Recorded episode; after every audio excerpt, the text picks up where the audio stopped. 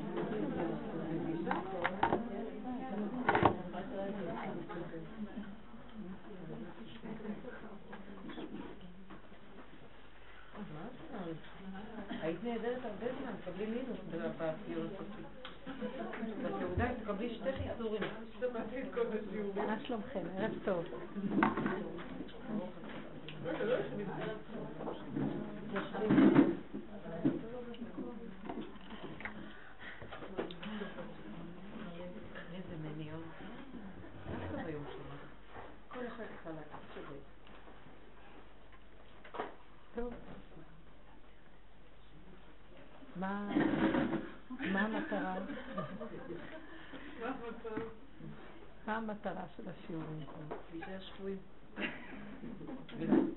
להישאר שפויים. יש נוסחה מאוד מאוד פשוטה כדי להישאר שפוי. אולי אתם תגידו מה? מה, מה, מה? אולי נגיד, אה, מה אתם חושבים אה, ישאיר אותנו שפויים? אני רציתי קצת כמה דברים. להוריד אותו בזקן, לקחת רסקיו, ללכת לנופש. לחיות את הסכנה, לא להיבהל. להוריד אותו, להוריד אותו. להירגע ברגע. לגלות שאנחנו פגומים והכל בסדר, זה נורמלי. להירגע ברגע. הנה, זה מילים מאוד יפות, להירגע ברגע. אוהבים מאוד את הסכסוכי לשון. זה מאוד מאוד פשוט, בנות יקרות. זה מאוד מאוד מאוד פשוט, ומרוב שזה פשוט, אנחנו לא מוצאים את הפתח. אני חוזרת על המציאות, איך נראה המצב של העולם.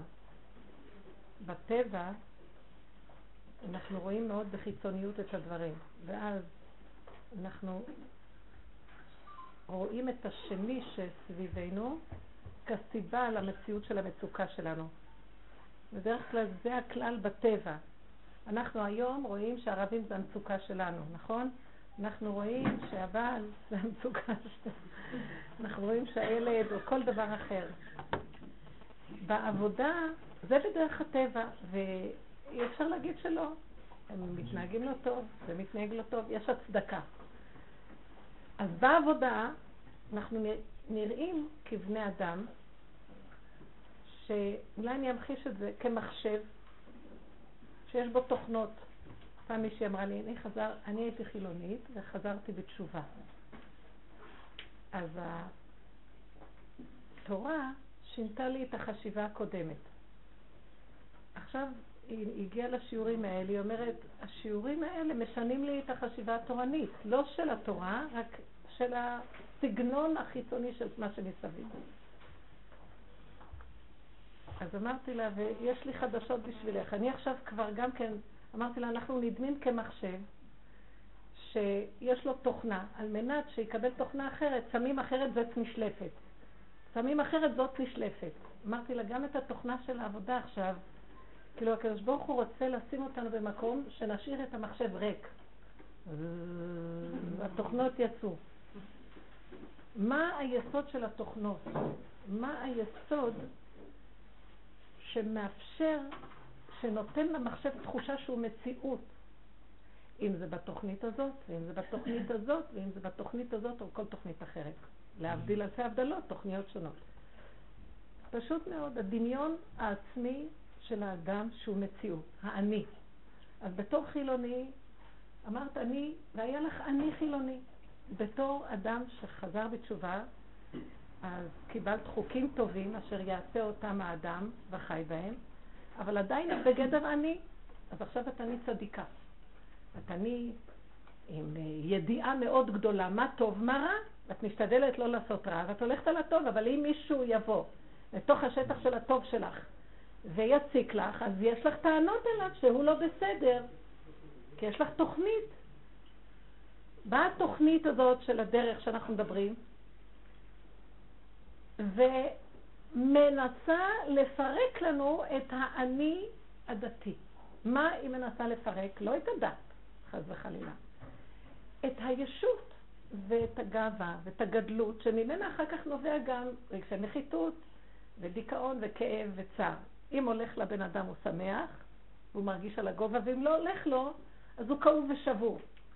באה התוכנית שאנחנו מדברים עליה ואומרת, לא זה ולא זה, בוא נחפש את הבורא עולם.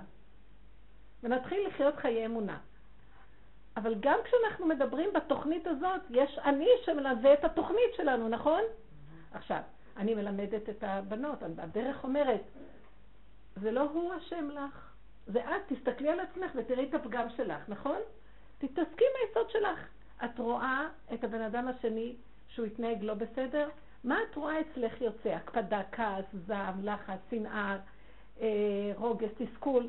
תסתכלי איך את מגיבה, תראי מה קורה אצלך בפנים. זה מאוד חשוב שתביני שזה לא הבעיה בחוץ. הדרך לאמונה זה שבעצם מה שקורה בחוץ זה סיבה מאת הבורא לעורר לך מה שיש בפנים, ואז את צריכה לעזוב את המקל שהראה לך את הנקודה ולהתעסק עם מה שאת רואה, נכון? ואז אנחנו נכנסים למצב שאנחנו רואים את הפגמים, רואים את האמת שלנו. מה האמת שלנו? שאני לא כזאת צדיקה כמו שחשבתי, שאני לא כזאת, הדמיונות מתחילים ליפול. אבל עדיין יש אני, נכון? יש אני שהוא כאוב. אז אני צריכה להילחם עם הכאב ולהגיד לעצמי, אל תישברי. זה מה שאת. לקדוש ברוך הוא אין טענה שאת כזאת, רק שזה לא יצא על השני. וזה מה שאנחנו, הנה הפגמים, הנה התכונות, הנה כל המצב. אז היא אמרה לי, אני יצאתי מהתוכנית הזאת, נכנסתי לתוכנית הזאת. באה הדרך שאת מדברת עליה, הוציאה אותי מהתוכנית הזאת. עכשיו אני בתוכנית הזאת. אמרתי לה, ואני כבר גם יוצאת מהתוכנית הזאת. המטרה של התוכנית האחרונה שאנחנו מדברים, וזה מה שאני רוצה לומר, מה המטרה של כל הדרך? שנישאר כמו מחשבים ריקים. מילה מחשבים היום כי תופס.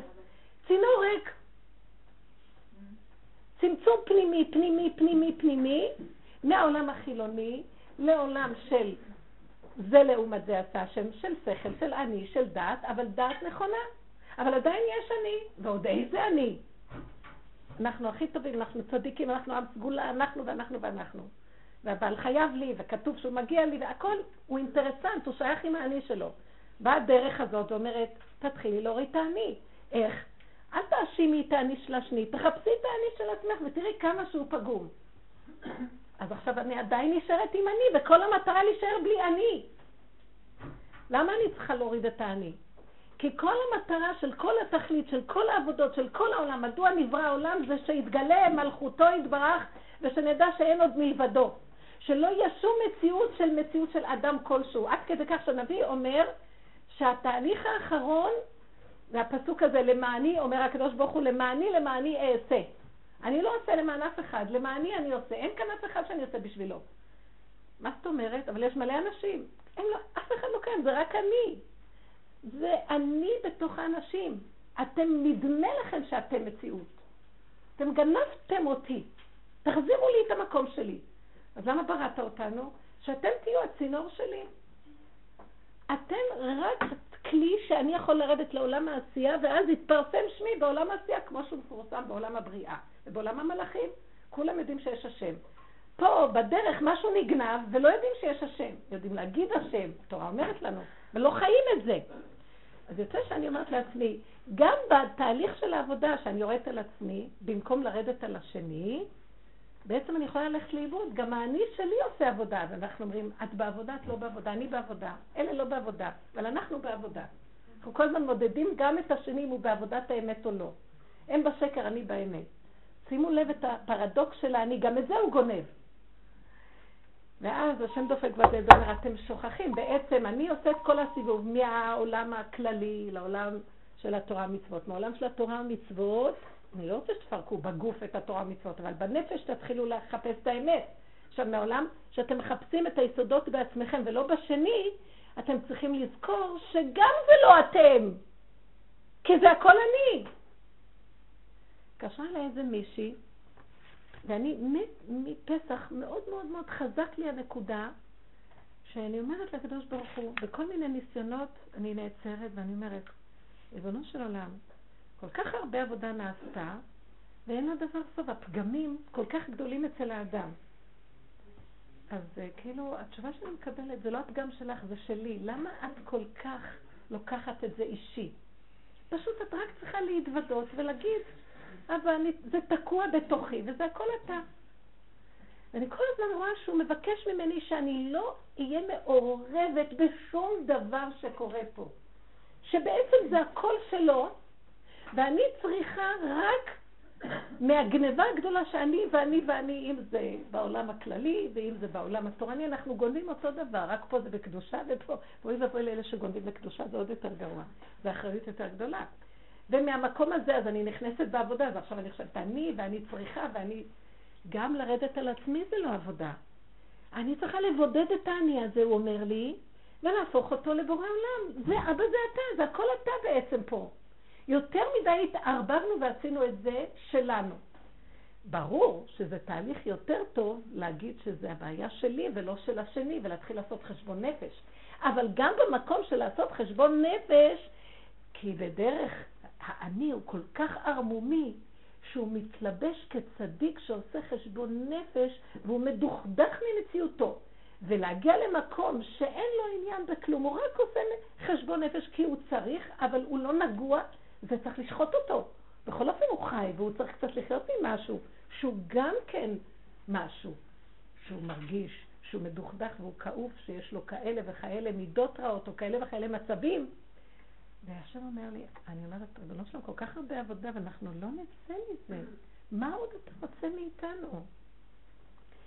התשובה חזקה במוח, תעבירי את הכל אליי ותישארי ריקה, שום דבר לא שייך לך. התקשרה אליי איזו חברה, שהיא, הרבה שנים אני מכירה אותה, קשורה לחברים של רב אושר מהרבה שנים. הייתה מאוד קרובה שמה. והיא אומרת לי, את יודעת שבעלי ואני מאוד ידידים, אבל בחצי שנה האחרונה נהיה מאוד קשה. הוא לא מתנהג כל כך טוב. הוא מאוד רפוי, לא הולך לו כלום, הוא לא עובד, הוא לא לומד. אה, הוא חולה כל פעם במשהו אחר, ואני מאוד כועסת עליו. אז היא אומרת, הלכה לישון ככה עם כעס, אחרי שדיברה איתו. בלילה היא אומרת, אני לא חלמתי, שמעתי קול, ואני יודעת, האישה הזאת אף פעם לא תגיד דבר שקר. היא, היא מאוד מדברת מעט ומדויקת, והיא לא מפונטזת. ככה, זה מין אופי כזה גם. אמרתי לי, ואני לא חלמתי, אני שומעת קול שאומר לי, כל המצב של בעלך זה מצב של הקדוש ברוך הוא בגלות. זה לא בעלך תרדי ממנו. זה הקדוש ברוך הוא בגלותו. ככה הוא נראה לוזר, לא הולך, הכל תקוע, ככה זה נראה, שתדעי. והיא התקשרה אליי, אמרתי לך, חצי שנה לא, לא ראית אותי, רק אותי מצאת לספר. אמרת לי, רק את היית לי במחשבה. אמרתי לה, זה בדיוק מה שעובר עליי.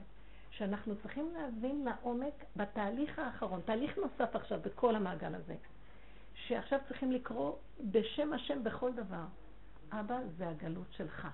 אפילו לא לתת לאני הזה איזה תחנת ביניים שהוא גם כן משהו, כי הוא גונב גם את זה.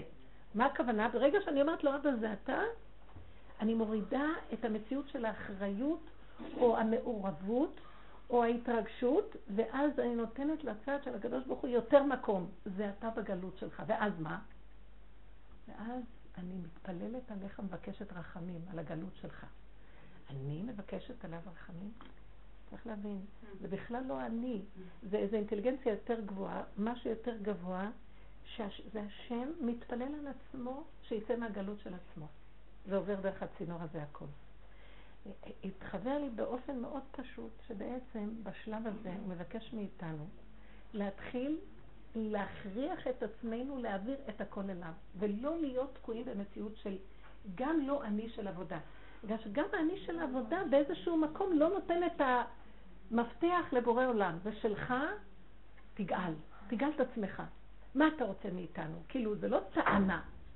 הטענה, הוא אומר, זה לא אני רוצה מכם, האני שלכם כל הזמן חושב שהוא עוד יכול לעשות משהו, והוא מפריע לי להתגלות. תחביאו אותו, תשימו אותו מאני לאתה. תעבירו את ההטייה מאני לאתה, ומעתה זה יהיה גילוי העין. אין מציאות. האם אנחנו יכולים להגיע למקום הזה?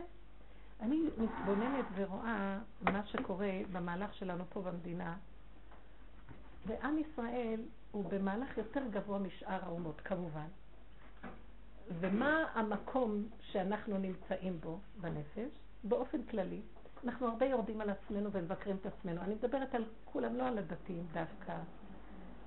זה תמיד ידוע שהיהודים עושים יותר את החשבון נפש.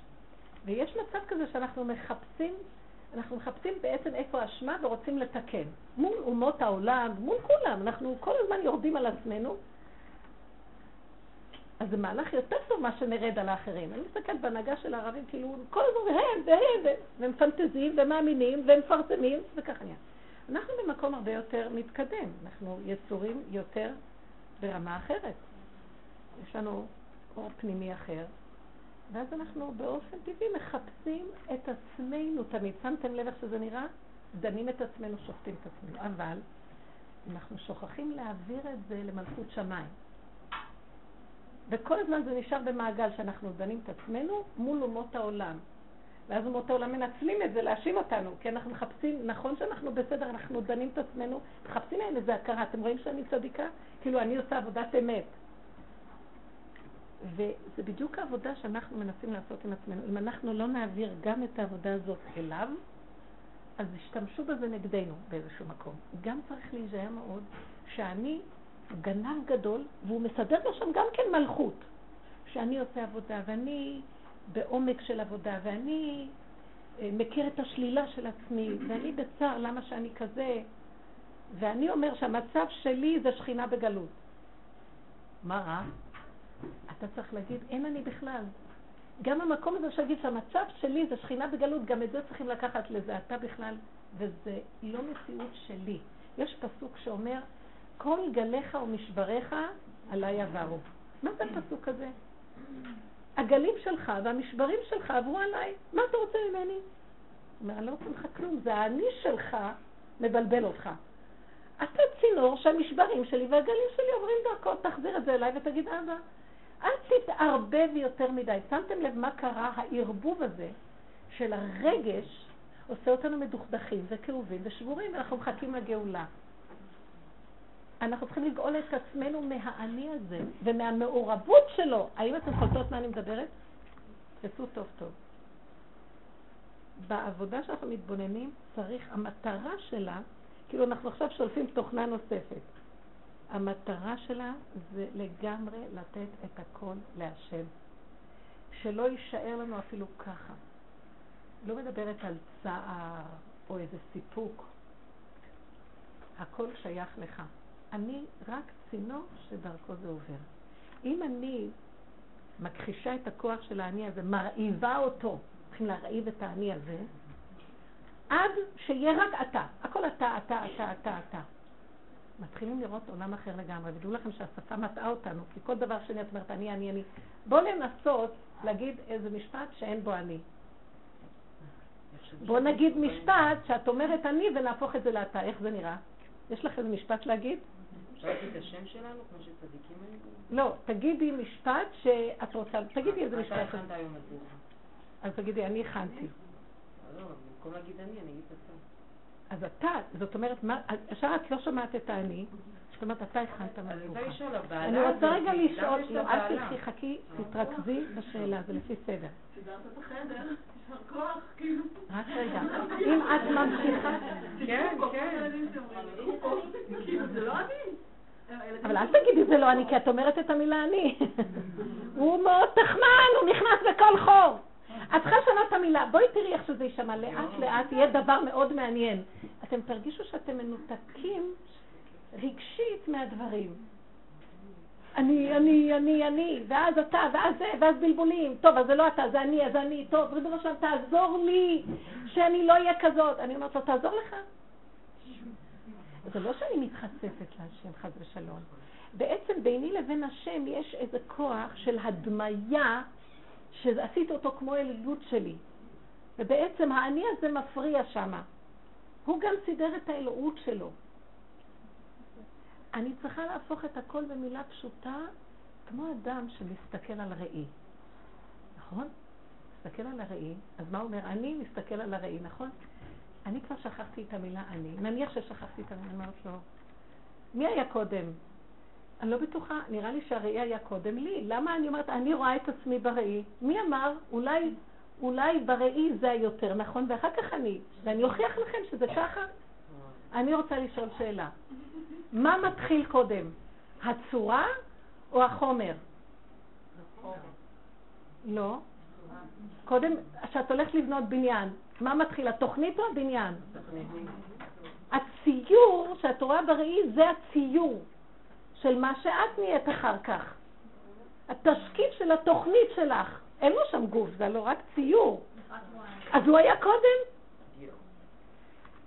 תדעו לכם שאני הוא מאוד, הוא מאוד tricky, ולא יכולה להיות גאולה עד שהאני הזה לא ייפול.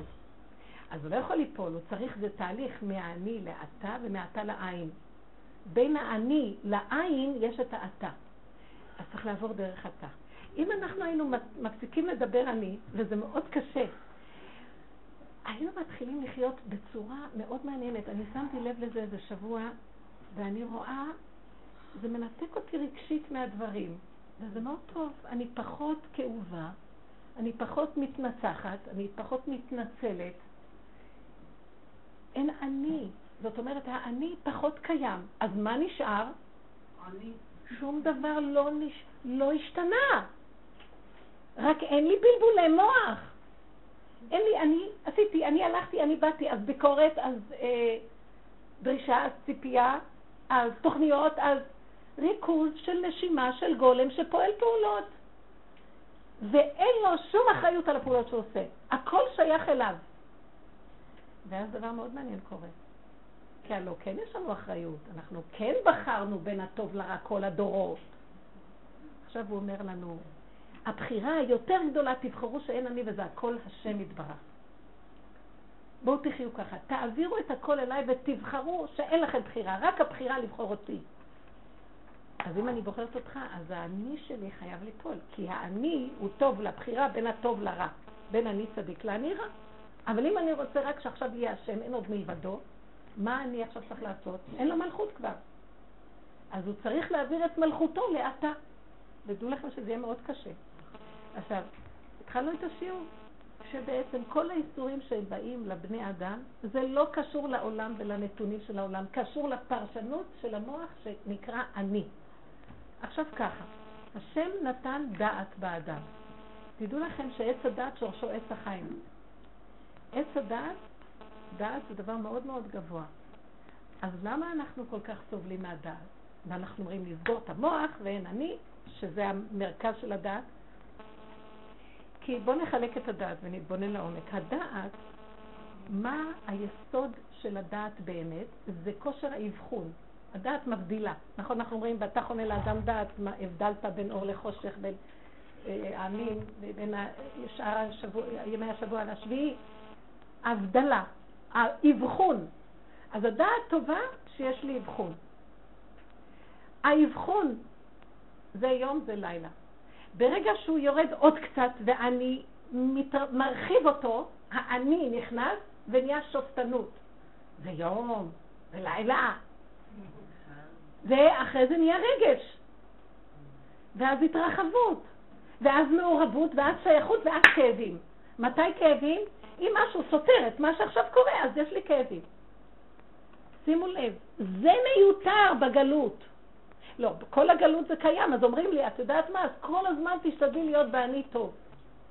וכשהכל מתחיל להתערבב, אני לא יודעת מתי טוב, מתי רע, ונהיה בלבול, אני אומרת, רגע, רגע, אתה אמרת שנהיה טובים, אז ברגע אני הייתי טובה, והוא צעק עליי, מה את כזאת טובה? מה? אז אני לא מבינה מה אתה רוצה. אני רוצה שאני עכשיו אעבור למצב הקודם שלו. ללכת למעלה למעלה, שלהישאר בגדר דעת קטנה, כן צריך את הדעת. האבחון הקטן. מה שקורה פה, אבל זה הכל אתה. מה זה קשור אליי? מה זה קשור אליי? שימו לב, בואי נראה את אימא לילדים. איזה יופי אם היינו חיים ככה, בנות. אני מרגישה שבורא עולם כל הזמן אומר, זה השלב האחרון, אתם בשלבים האחרונים, תעבירו את הכל אליי, אם לא, לא תהיה כאן תקומה לשונאי ישראל. כי מה שאנחנו עושים כאן, ומאיפה אני לומדת את זה? תדעו לכם שמבשרי יחזה אלוקה, אמר איוב, ומהעולם הגדול אני רואה את המציאות של האמת. אני קוראת קצת את הכותרות, אני יודעת מה נעשה בעולם, מבחינת נפש. אנחנו לא נוכל להיוושע פה בכלל, במהלך איך שאנחנו חיים. זה לא רק החילונים והציונות, הממשלה, כולל הדתיים וכולל כולנו. אם לא נעבוד על היסוד הפנימי, מה, איך אנחנו חיים? אנחנו תפסנו פה שיטה של המלכת האני. גם בתורה אנחנו ממליכים את האני. אנחנו ממליכים את האני. אני רוצה להגיד לכם דבר הזאת. ארץ ישראל לא שייכת למלכות האני, היא שייכת למלכות השם יתברך. זו ארץ אשר עיני השם אלוקיך בה תמיד מראשית שנה עד אחרית שנה. הארץ הזאת שייכת להשם. הוא נתן אותה לנו, כמו שכתוב בבראשית, ברש"י הראשון של בראשית. היא שייכת לקדוש ברוך הוא ברצונה נתנה לנו, ברצונה לקחה מהם הוא נתנה לנו, ברצונה לקחה מהם הוא נתנה לאשר הישר בעיניו. מי שהולך, מה זה הישר בעיניו? מי שהולך במקום להמליך אותו ולהגיד עיני השם אלוקיך בת, כל הזמן עינינו נשואות אליו, רק אליך. אנחנו לא הולכים ככה, אנחנו הולכים שיש השם, אבל אני יודע מה אני עושה. גם כשאני מקיים תורה ומצוות, אני מקיים מתוך אני מאוד גדול. שיש בו הבדלות מאוד גדולות, מניפולציות גדולות. הקדוש ברוך הוא שולח לנו את הערבים, והערבים אומרים לנו ככה, אם אתם הולכים עם מלכות האני, אז האני שלי היה פה קודם, והאני שלי יותר חזק משלכם. זה, זה אומנות אבותיי. האני של אומות העולם יותר גדול מהאני של היהודים. אבל היהודים צריכים להבין שהם צריכים להמיר את האני שלהם, ואתה וארץ הזאת היא רק גולם שדרכה עוברות כל החילות. ואם השם לא יושיע לה, יעזרה השם לפנות בוקר. אין מי שיעזור פה. אם אנחנו חושבים שזה הכוכי ועוצם ידי הציפ... בוא נגיד צה"ל, זה, זה בצד החילוני. בצד שלנו, המצוות שלי, אני הייתי בחירת צדיקים, אני אמרתי הרבה תהילים, אני עשיתי זה, אני מצוות, אני... נכון, זה מאוד יפה וחשוב שנעשה מצוות. אפשר לעשות את זה בלי אני? לפי הסיבות. דופקים בדלת, יש איזו שכנה פתוחה להגיד כמה תהילים. אה, צריכים להפרשת חלה למשהו, בלי שתחושי שאת עשית משהו. גולם, סיבות. אבא זה אתה, זה שלך, תרחם על העולם שלך. מה יצא לך מזה שאתה מכה את היד הזאת על היד הזאת? כולם הבנים שלך והצינורות שלך. אתה מוריד צינור אחד בדרך, אתה חסר לך איפה להיות. היונה לא מצא מנוח לכף רגלה. משמע שהמהלך שיעזור לנו פה מול כל המהלך הזה זה הורדת האני. ואז השם מתגלה בתוך המציאות. מה אנחנו עושים? מרימים אני מאוד גדול, כל אחד במקצוע שלו. גם הדוסים, יש להם אני לעילא ולעילא.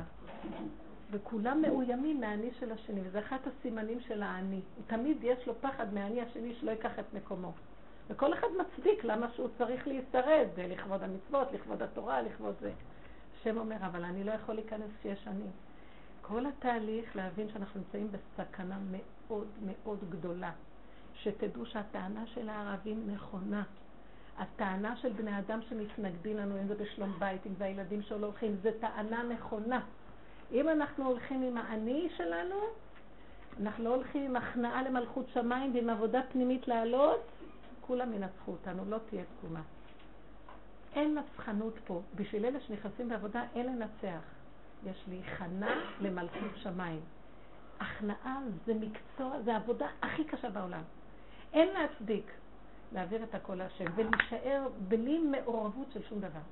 אם אנחנו נעבוד בחלק הזה, האחרון, ככה, יכול להיות כאן לעם ישראל תקומה. כי איך שזה נראה, לא, לא פשוט בכלל המצב. אין כאן שום מצב של כוחי ועוצם ידי, ולא שום שכל, ולא שום גדלות של איזה מצביעים, או, או אפילו לא כאלה ש... אם אנחנו יושבים וגם בתוך העולם החרדי לא עושים תשובה במדרגה של באמת עד דכדוכה של נפש. אין, מה זה דכדוכה של נפש? במקום אני להיות אני, דח, דח זה אני. לא של ייאוש, אני של uh, מסכנות. אין לי כלום. ובתוך כל זה, שמע, אתה לא פטור. מה שאתה מצווה, לפי הסיבות. אבל לא שאני שלך מוביל ורץ. וזו עבודה מאוד קשה. השלב האחרון, של לתת את המהלך הזה להשם יתברך. אבל יש בעיטה, השם רחמן, מה זה לא יגאל אותנו, אין תקומה? יש בעיטה ויש אחישנה. מה זאת אומרת? מה את רוצה, בעיטות? לא, אני רוצה שהשם רחמן, יש בעיטה, גם אם לא זכאים, השם יגאל. הוא יגאל. מאיפה את יודעת מי אמר לך? כתוב. לא. את לא מסבירה את זה נכון. הוא יגאל אולי לא ברחמים, אבל... השם יגאל, ויש לו זמן לגאולה. מה זה קשור אליי? השאלה אם אני לא. אגאל. אתם לא מבינים את המהלך הזה? לא, את אומרת אין תקומה. בוא את תגידי. כניסת שבת תבוא. את לא מוכנה? שבת תיכנס, אין לך מה לאכול. תקשיבי, לא לבלבל. השם רחמן, הוא יכניס בשבת. הוא יכניס? רק אם לא נעשה את העבודה, שאני אומרת. לא, לא, לא. תבינו, תבינו, תבינו. אתם לא מבינים. הדיבורים האלה אמורים לעורר אותנו לתפוס את הנקודה. במקום זה אתם רוצים, לא, השם רחמן, אל תעשו חשבונות להשם. לא, לא אין- את לא נותנת לנו תקווה. אם לא תעשו את העבודה, אין גאולה, אין תקומה לעם ישראל. לא, יש בעיטה. לא, כן. תקשיבי, הבעיטה לא שווה כלום, זה בעיטה. בסדר, אבל יש. מה, מה זה משנה לי אם אין לי חלק בזה?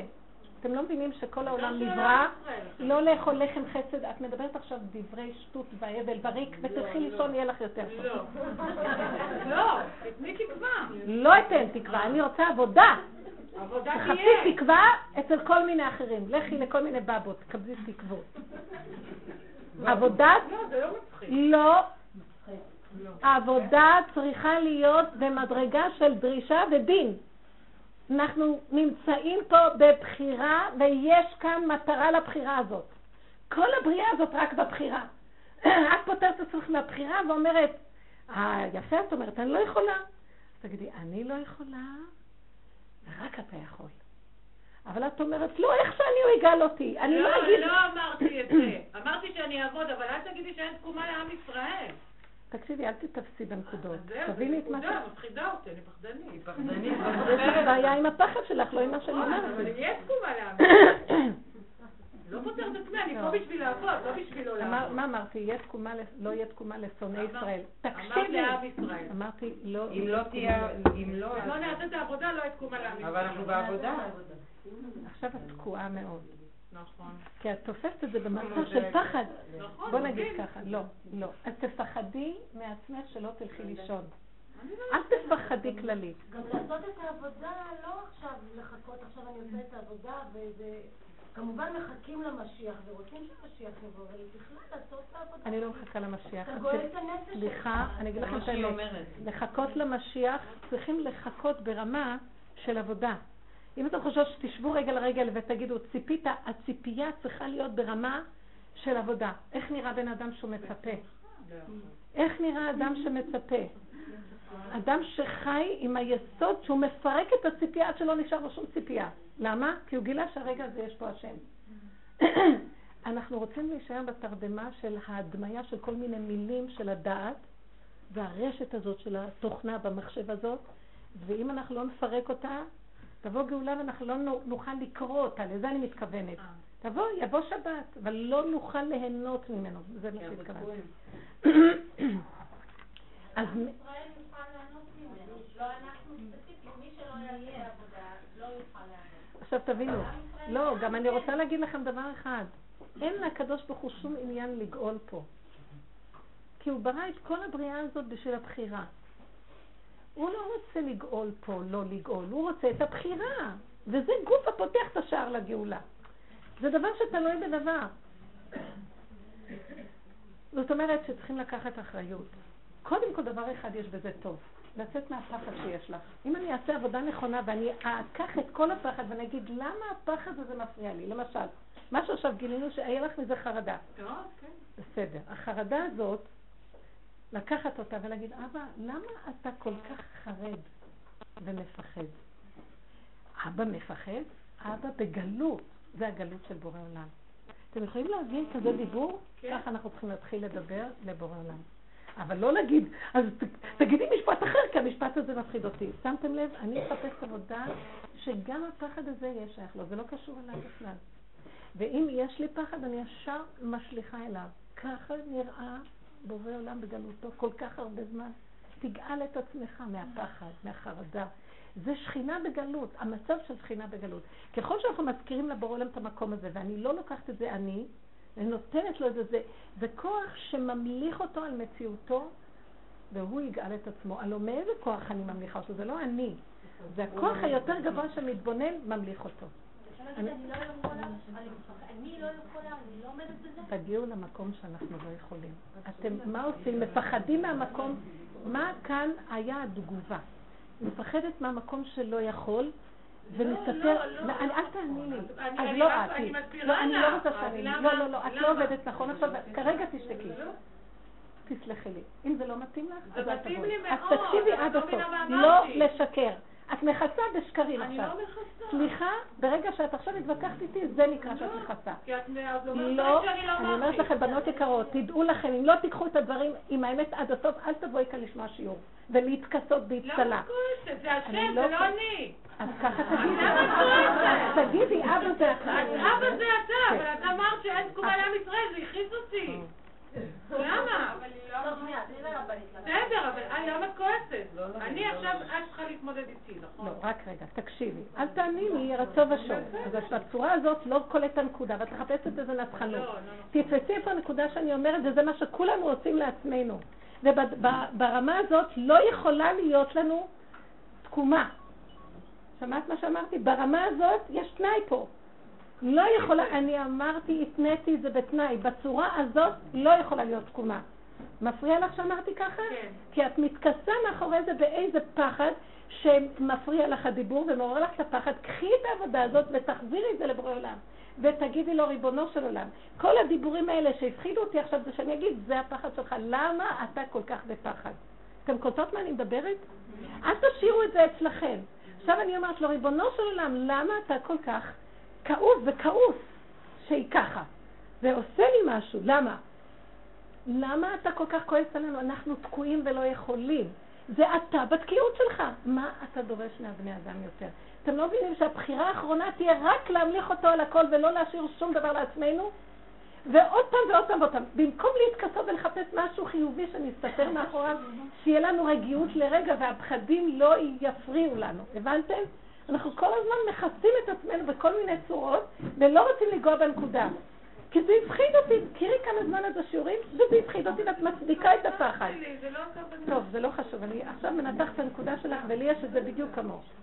אז זה לא חשוב באיזה נקודה. אנחנו מתכסים מאחורי הנקודה הזאת, וכל עבודתנו היא לזרוק את הכל על בורא עולם ולהגיד לו, אבא, זה הגלות שלך. הסבלנות שלנו להמשיך לקחת עוד אחריות ולהתפתל עם כאבים שונים שיש לנו מתוך המציאויות שלנו, מונע את הגאולה. תבינו, זה שאנחנו גם יורדים על עצמנו, זה טוב, יותר טוב מאשר את השני, אבל לא מצד המעורבות שזה אני. מכאן להעביר לשם. כמה שיותר נעביר את זה מהר ונמליך אותו, נתחיל להתבדל מהמעורבות, האני לא מקבל תזונה, יותר האתה של בורא עולם מתגלה. אפילו פסיכולוגית. אתם תתחילו לראות נתק, שאת אומרת, תראי איך הילד מרגיז אותי, אז אבא, אין לך, תראה איך אתה נראה בגלות שלך. כל מהלך שאני מפרקת אותו, אני מוצאת שזה בעצם הגלות של הקדוש ברוך הוא. מה קרה פה? התערבתי יותר מדי שזה שלי. אני עשיתי את זה מדי שלי. וזה אז זה, זה תוקע אותנו בפחדים, בכאבים, אנחנו מכסים, אנחנו עכשיו שורדים עוד יום, עוד יום. יכולנו לזרז את הגאולה במקום שאנחנו נותנים את כל הקרדיט, הכל זה רק אתה. עד כדי כך שכל תנועה, כל דיבור, כל מהלך זה יהיה רק אתה. רק אתה בורא עולם. תגאל את עצמך, אין לך שום אפשרות אחרת, מאיתנו לא יכולה לבוא ישועה. הישועה שיכולה לבוא מאיתנו זה הידיעה שרק אתה תביא את הישועה ולתת לך את כל מה שעוד נותר לנו. שימו לב לדקות בעוד, בכל מדרגה שרק תראי. כל רגע שאני רואה אם יש לי איזה בהלה, עלה נידף מפחיד אותי. אומרת לה, אבא, תראה איך אתה נראה. מה זאת אומרת, אבא, תראה איך אתה נראה? הפחד הזה נכנס, זה נקרא שכינה בגלות, שזה עובר דרכי. זה רק עובר דרכי ולא יותר, ואני צריכה להחזיר לו את זה. מה הוא עושה אצלי? הוא מתיישב אצלי, ואני אומרת שאני מפחדת, ואני אלך לטיפול על הפחדים, ואני אעבוד עם כל המצבים שאני אשתדל לא לפחד. הגיע הזמן שגם לא נתרחב במקום שזה הכל מציאות שלנו, לא להיות מעורבים מדי במציאות עולמו של הקדוש ברוך הוא. אבא זה הכל שלך והכל אתה. ואם נתאמן בזה חזק ונעמוד מולו חזק, יתחיל להיות גילוי מאוד דק. קודם כל דבר אחד מאוד טוב יקרה.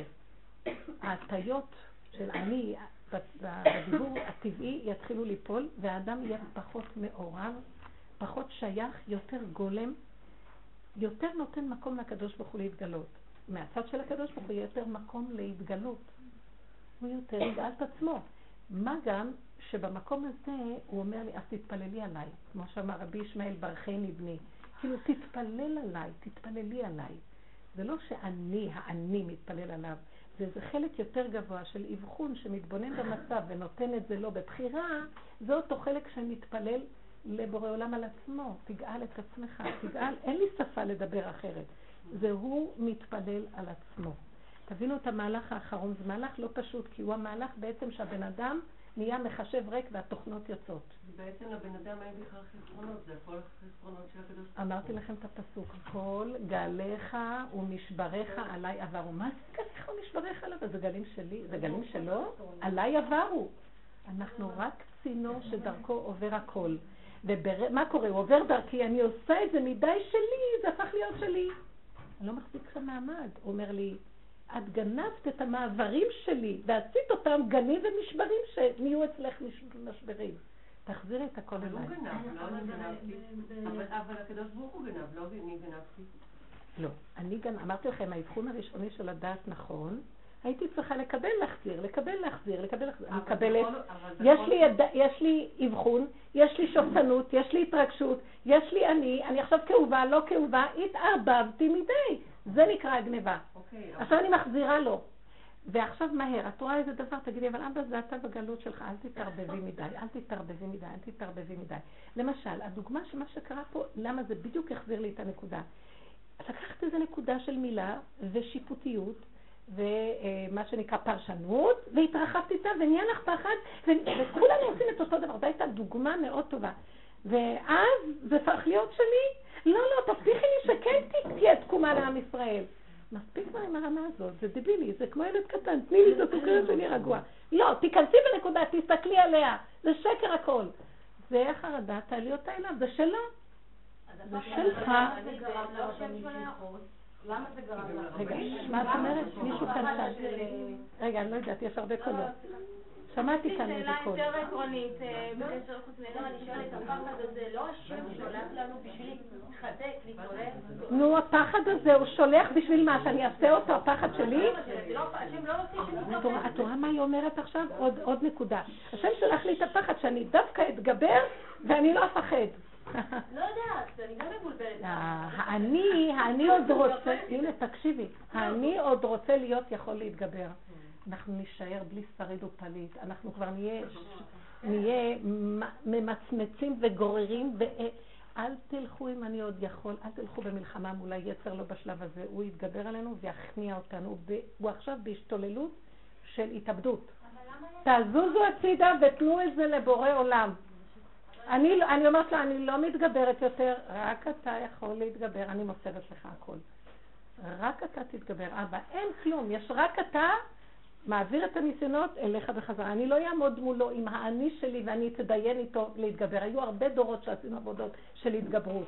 הדור האחרון, לפתוח את הפתח לגאולה, רק אתה, כמו הלידה, רק אתה, אין כלום. שום עצה אחרת לא קיימת. רבנית, ברגשות שלי, לכל אחד יש את הבת מלך שלו, רבי נחמן גם מספר את הסיפור הזה.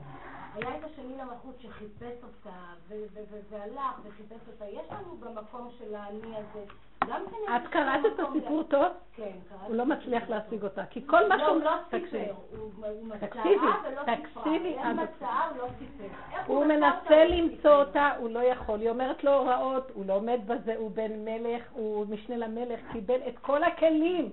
הוא לא מצליח. מה שהוא לא עושה, לא יכול לייצר. מרדים אותו, משכיב אותו, מעליך אותו, לא יודעת מה. אתם זוכרים את הסיפור? כן.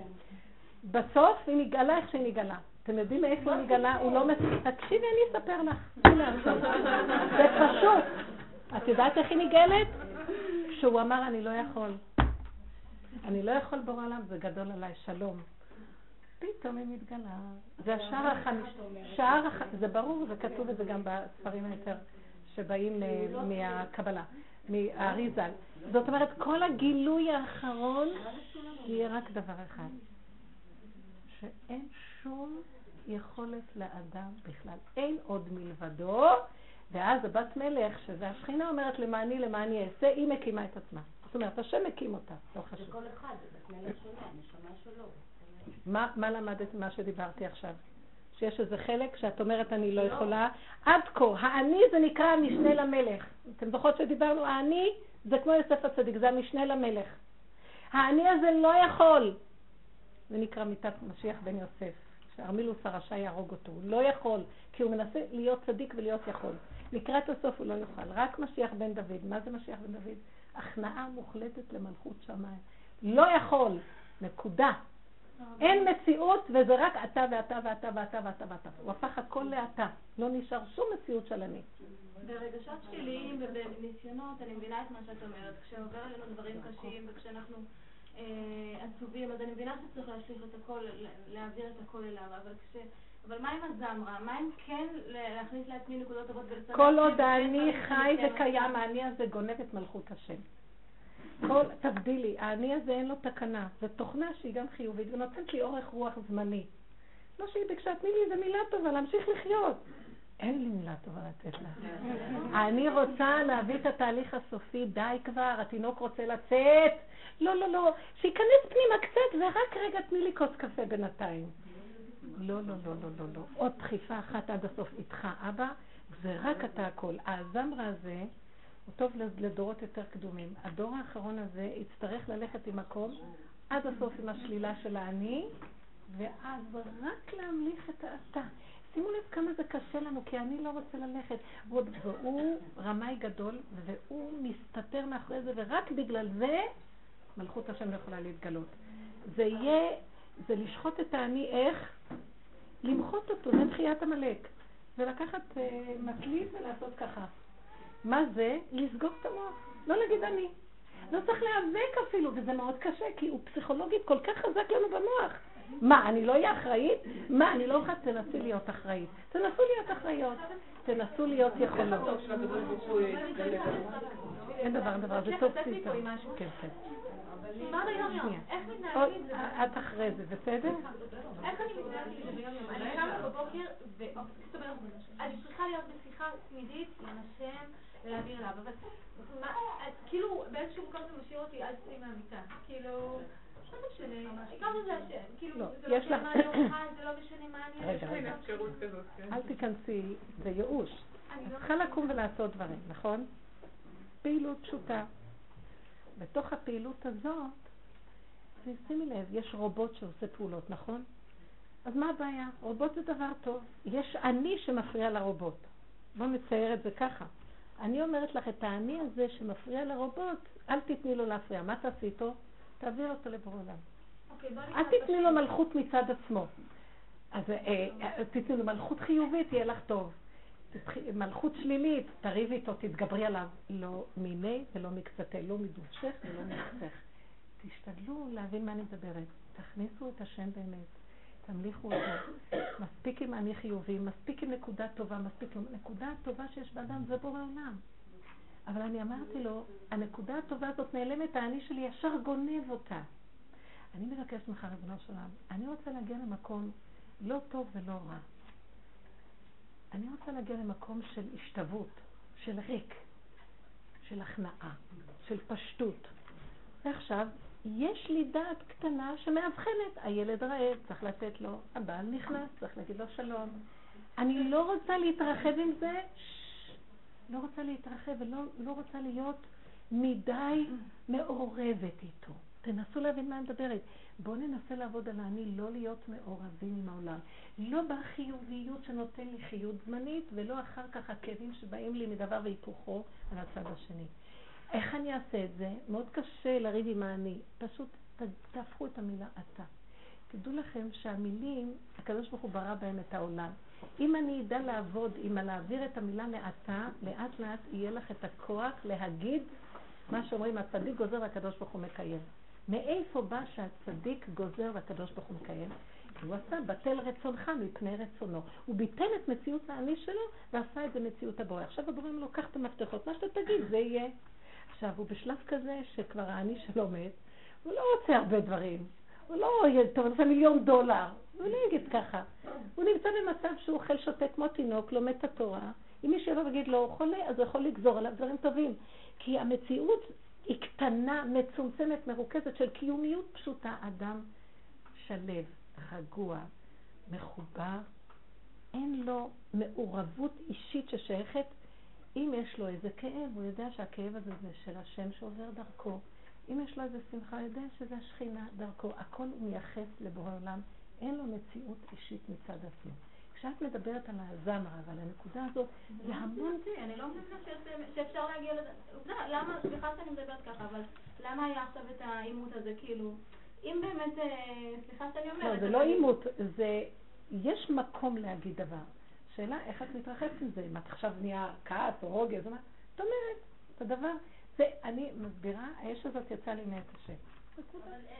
היא לא שייכת לי, אני אוהבת אותה כמו שהיה קודם. יפה אני מרגישה שהוא לא מציאותי, אני מרגישה שזה... אין מציאות להגיע לדרגה כזאת. אפשר לשאול שאלה? את מחכה שיבואו עוד ניסיונות ומכות? לא, אני מבינה בדרכים קשות, אני מבינה. אני מבינה בניסיונות, בדברים קשים שעוברים לי בחיים, להשליך כן. הכל. אני מאוד רואה חיבור בין מה שהרבנית אומרת, שאני חושבת שזה דבר כאילו בעיניי מאוד מאוד עמוק ומאוד מהותי בתהליך היום, כאילו באמת, אה, כאילו לעניות דעתי, זה נראה לי דבר ממש אה, כאילו שיכול לעשות את השינוי. מצד שני, אני לא רואה שום סתירה בין מה שהגברת שם אמרה, כי, כי כאילו, אני מבינה איפה המקום של הנקודה, שכאילו הרבנית אומרת תעבדו, וכאילו ה- שהגאות- שתהיה תקומה בכל מקרה, כאילו זה בלי עבודה. אבל אנחנו צריכים לעבוד בכל מקרה, כי זה מה שהשם רוצה, שאנחנו נהיה חלק מהתהליך של הגאולה. אבל הגאולה והתקומה לעם ישראל תהיה בכל מקרה. אם את מדברת- מהדעת. ואני מדברת על אמת. כל דבר שהוא לא קשור אליי אישית, מה זה קשור אליי? מה שיהיה... לא, לא, אנחנו מדברים על אמת, אנחנו לא מדברים על... מה יהיה גורל העם שלי, גם אם אני לא חלילה... זה דיבורים, זה הבנות. אני מדברת על נקודת אמת.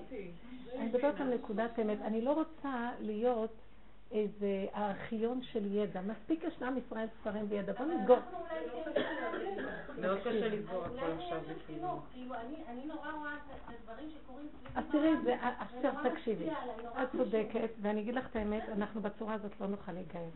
אם לא נסגור את מידת הבינה, המידה של הבינה שאני מבינה, היא מפריעה לגאולה. נכון, אני- צריכים לסגור את מידת הבינה, כי האמת, כל מה שאת מבינה, לא בטוח שזה באמת ככה. אולי כן, אולי לא. אתם מבינות מה אני אומרת? פעם אני אומרת שאחד ועוד אחד שווה שתיים. את מבינה? כן. את יודעת שבאמת זה לא חייב להיות שווה שתיים? זו אפשרות.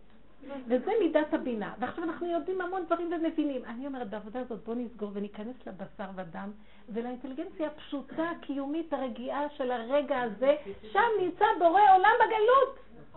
בוא נגאל אותו מהגלות הזאת, תעזבי עכשיו את המוח. את יודעת? מידת הבינה זה המידה שתסתיר את הגאולה. היא המידה שכל הגלות אנחנו משתמשים בה. נכתבו ספרים, פרשנויות רבות, הרבה לומדים ומבינים ויודעים. אנחנו לא חיים באמת. אנחנו חיים בשכל של אמת, אנחנו לא חיים באמת. אנחנו חיים בפרשנויות ואפשרויות. באמת אין שום אפשרות, אין עוד מלבדו. עכשיו תראי, כשאני משקיפה קצת עם המוח שלי, זה עושה לי איזו שמחה שיש לי השקפה. לגבי הגאולה לא יהיה לזה שום מציאות. תבינו אותי, אני רוצה לפרק, יש פיוט שאנחנו... יש פיוט, רגע, יש פיוט, לא להפריע לי רגע, זה מפריע. יש פיוט שנקרא ידיד נפש, שאנחנו שרים אותו בשבת. הוא מורכב מארבע בתים כנגד י' כ' ו' כ'. אנחנו רואים ידיד נפש זה הקדוש ברוך הוא. ה' י' כ'. הדור נאה את זיו העולם נפשי חולה תאוותך, אנא כל רפנה לה, היא חולה בגלות, מגעגועים, להראות לה נועם זיווך. מתי היא תתרפא? שתראה לה את הזיו שלך. היא כרגע לא רואה. היא מבינה, היא יודעת, היא משיגה, אבל היא לא... והיא מתגעגעת אליך בגלות. ו' זה ותיק אמונה רחמך, זה המדרגה יותר נמוכה של הגילוי, של העורר האלוקי בתור התורה. זה נקרא זכר, שבזעיר אנפין בתורה. והה' האחרונה היא גל עינה, ופרוס נא חביבי אליי סוכת שלומך, תאיר ארץ מכבודך, יש שלום בארץ והערה גדולה של השם. נגילה ונשמחה לך. מה ההבדל בין ההא הראשונה להא השנייה? זו מידת הבינה וזו מידת המלכות. מידת הבינה היא, היא הגלות, ובגלות יש חולי של געגועים. מה זה געגועים? אני לא חי איתה עכשיו, זה רחבות הבינה. עוד לבנה ועוד לבנה ועוד לבנה בבניין. אני מתגעגע לאיזה משהו שלא קיים עכשיו. אני לא חי עכשיו, אני חי עתיד, משהו עתידי. כל הזמן, זה חולי. ואני אומר לו, תגאל אותי מהחולי הזה. למה לא גאולה? למה? זה חולי מאוד טוב להתגעגע להשם. זה חולי לגבי האמת. באמת, הנה השם. מה, איפה השם? אני נושמת. הנה גאולה. אין לי שום צער, כלום. אני אוכל, שותה, הולך לישון. ביטחון פשוט. בפרשת בחוקותיי. נתתי גשמכם בעיתם, והשיג דיש את בציר ואת.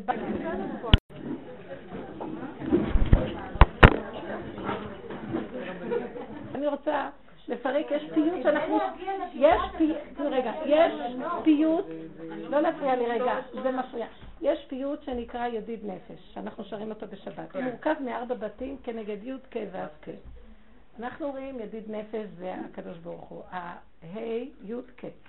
הדור נאה זיו העולם נפשי חולת אהבתך, אנא כל רפנה לה, היא חולה בגלות, מגעגועים, להראות לה נועם זיווך. מתי היא תתרפא? שתראה לה את הזיו שלך. היא כרגע לא רואה. היא מבינה, היא יודעת, היא משיגה, אבל היא לא, והיא מתגעגעת אליך בגלות. ו' זה ותיק אמונה רחמך, זה המדרגה יותר נמוכה של הגילוי, של העורר האלוקי בתור התורה. זה נקרא זכר, שבזה הרמתין בתורה. והה' האחרונה היא גלנה, ופרוס נא חביבי אליי סוכת שלומך, תאיר ארץ מכבודך, יש שלום בארץ והערה גדולה של השם. נגילה ונשמחה לך. מה ההבדל בין האיה הראשונה לאיה השנייה? זו מידת הבינה וזו מידת המלכות. מידת הבינה היא, היא הגלות, ובגלות יש חולי של געגועים. מה זה געגועים? אני לא חי איתה עכשיו, זה רחבות הבינה. עוד לבנה ועוד לבנה ועוד לבנה בבניין. אני מתגעגע לאיזה משהו שלא קיים עכשיו. אני לא חי עכשיו, אני חי עתיד, משהו עתידי. כל הזמן, זה חולי. ואני אומר לו, תגאל אותי מהחולי הזה. למה לא גאולה? למה? זה חולי מאוד טוב להתגעגע להשם. זה חולי לגבי האמת. באמת, הנה השם. מה, איפה השם? אני נושמת. הנה גאולה. אין לי שום צער, כלום. אני אוכל, שותה, הולך לישון. ביטחון פשוט. בפרשת בחוקותיי. נתתי גשמכם בעיתם, והשיג דיש את בציר, ובציר השיג את זרע, ושכבתם ואין מחריד, וכן הלאה וכן הלאה, והשבעתי חיי רע מן הארץ. מה אומר לנו? יהיה לנו חיים טובים, פשוטים, זה הגאולה. חוץ מזה אחר כך יבואו מדרגות יותר גבוהות של הערות, אבל כרגע המדרגה הראשונית הפשוטה של הגאולה, מה זה? לא להיות במצוקות, לא בחרדות, לא בפחדים, לאכול טוב, ליהנות, להודות. להיות בקטנות, בפשטות, וכל רגע להגיד, אבל זה הכל אתה. מה זה אבל זה הכל אתה? אני לא רואה כלום. את רואה, את הולכת ולא נכשלת, אבל זה אתה. וזה יהיה לך מין חוויה פנימית בלי הבנות בכלל, אין הבנות. שימו לב איך אנחנו בגלות, מבינים, מבינים, מבינים, כולם מבינים, כולם מדברים, מעתיקים, דיבורים, דיבורים. בחוויה הפשוטה את נהנית, הילד לא- אמר משהו, לא מרגיז אותך. הבעל הגיע מאוחר, לא נורא. כלום, שאננות, ביטחון, שקט, הסכמה, שלווה, מתיקות. זה גילוי השם בקטנה. והאדם שלם ומתוק. מה זאת אומרת האדם? צינור של מתיקות ערבה בטבע הפשוט, גילוי שכינה. שימו לב מה זה הגאולה, בנות יקרות, גאולה פשוטה. מה עושים בשבת? אוכלים טוב, שותים טוב, לומדים וישנים, שרים, נהנים בפשטות, דברים הכי פשוטים בעולם. מה יעשו באלף השביעי? גם כן, התענגו בשקט על השם. תראו מה עשה לנו המוח. מה, זה הכל? אבל אני ככה ואני צריך ככה, אני צריך לדעת שאני משהו מיוחד, שיהיה לי... לא, שיהיה לי ממה להחזיק מעצמי, כדי שיהיה לי חיות, כדי שאני לא אפול ברוחי, כדי שאני לא זה. אז אולי אני אהיה זה, אולי אני אלמד את זה, אולי אני אעזור לאנשים, אולי אני אעשה ככה, אולי אני אגמור את כל הטילים, אולי אני... לא, לא שזה רע, יותר טוב מאשר ללכת לרצוח ולהרוג ולגנוב. אבל זה לא חיים, אתם לא מבינים? מה את חושבת שהקדוש ברוך הוא צריך את הפרק תהילים שלך? את עושה את זה בשביל להשתיק את האגו שלך, שיהיה לך רגיעות גם כן משהו. גם אם לא תגידי, תנשמי ותנשמי שזה הוא נושם דרכך, זה יותר מ-20 פרקי תהילים, מבינה? אבל ככה אנחנו חיים. בסדר, יותר טוב מה שנהיה גויים, אבל זה לא גאולה. עכשיו אני מדברת על המהלך איך להביא את הגאולה. כשאנחנו רואים את העולם במצוקות, בפחדים, בחרדות, בלחצים, אז מה אנחנו עושים? נחמה פורתא. מחשבה טובה על עצמי, שאני אחזיק מעצמי משהו, שאני לא... נקודות טובות. שימו לב, מה שרבי נחמן אמר ומה שאנחנו מפרשים את מה שרבי נחמן אמר, זה שני דברים שונים. בדור הירוד הזה אני מדברת על האני שלי, איך להזין אותו בחיוביות כדי שהוא יהיה, לא יביא לי דיכאון. אני רוצה לפרק לו את העצמות, שילך לעזאזל. לא רוצה אותו בכלל. אז מה, מה רבי נחמן התכוון? הנקודה הטובה. רבו של פירוש פירש את זה מאוד פשוט. הנקודה הטובה זה גילוי השם באדם. זה לא אני חיובי. הדור האחרון, הכל אני, אני, אני, אני, אני, והוא יבלבל את הכל בתור אני הזה. והוא גם לא יבין מה אומרים פה, כי הוא רוצה ממלכה של אני. וזה מעכב את גילוי האור האלוקי, שאין אני כשהוא מגיע. אז צריכים לעשות עבודה להוריד אותו, וזו עבודה שנראית נוראית, איך אפשר להוריד את האני הזה? ואני באה פשוט ואומרת, פשוט לא להגיד אני, אם אפשר, פשוט לסגור את המוח, פשוט לא להיות מעורבים, פשוט להעביר את האני לאתה, תרגילים פשוטים שנראים דבילים, באמת. זה נראה תקוע. אה, איזה שקשוקה יפה עשית. תבינו מה אני מדברת. תשמעו מוזר, תראו מוזר, הכל, אבל זה מתחיל לעשות משהו בבן אדם.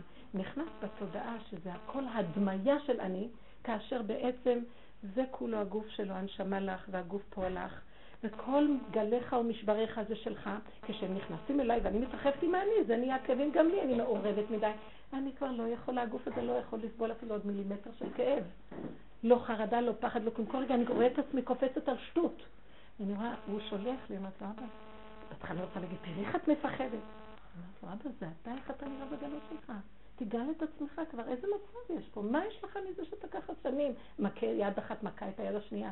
תגל את עצמך, תתגלה במציאות שלך. אז הוא אומר, אז תעבירי את הכל אליי, אז תתחילי לקרוא את הכל בשמי.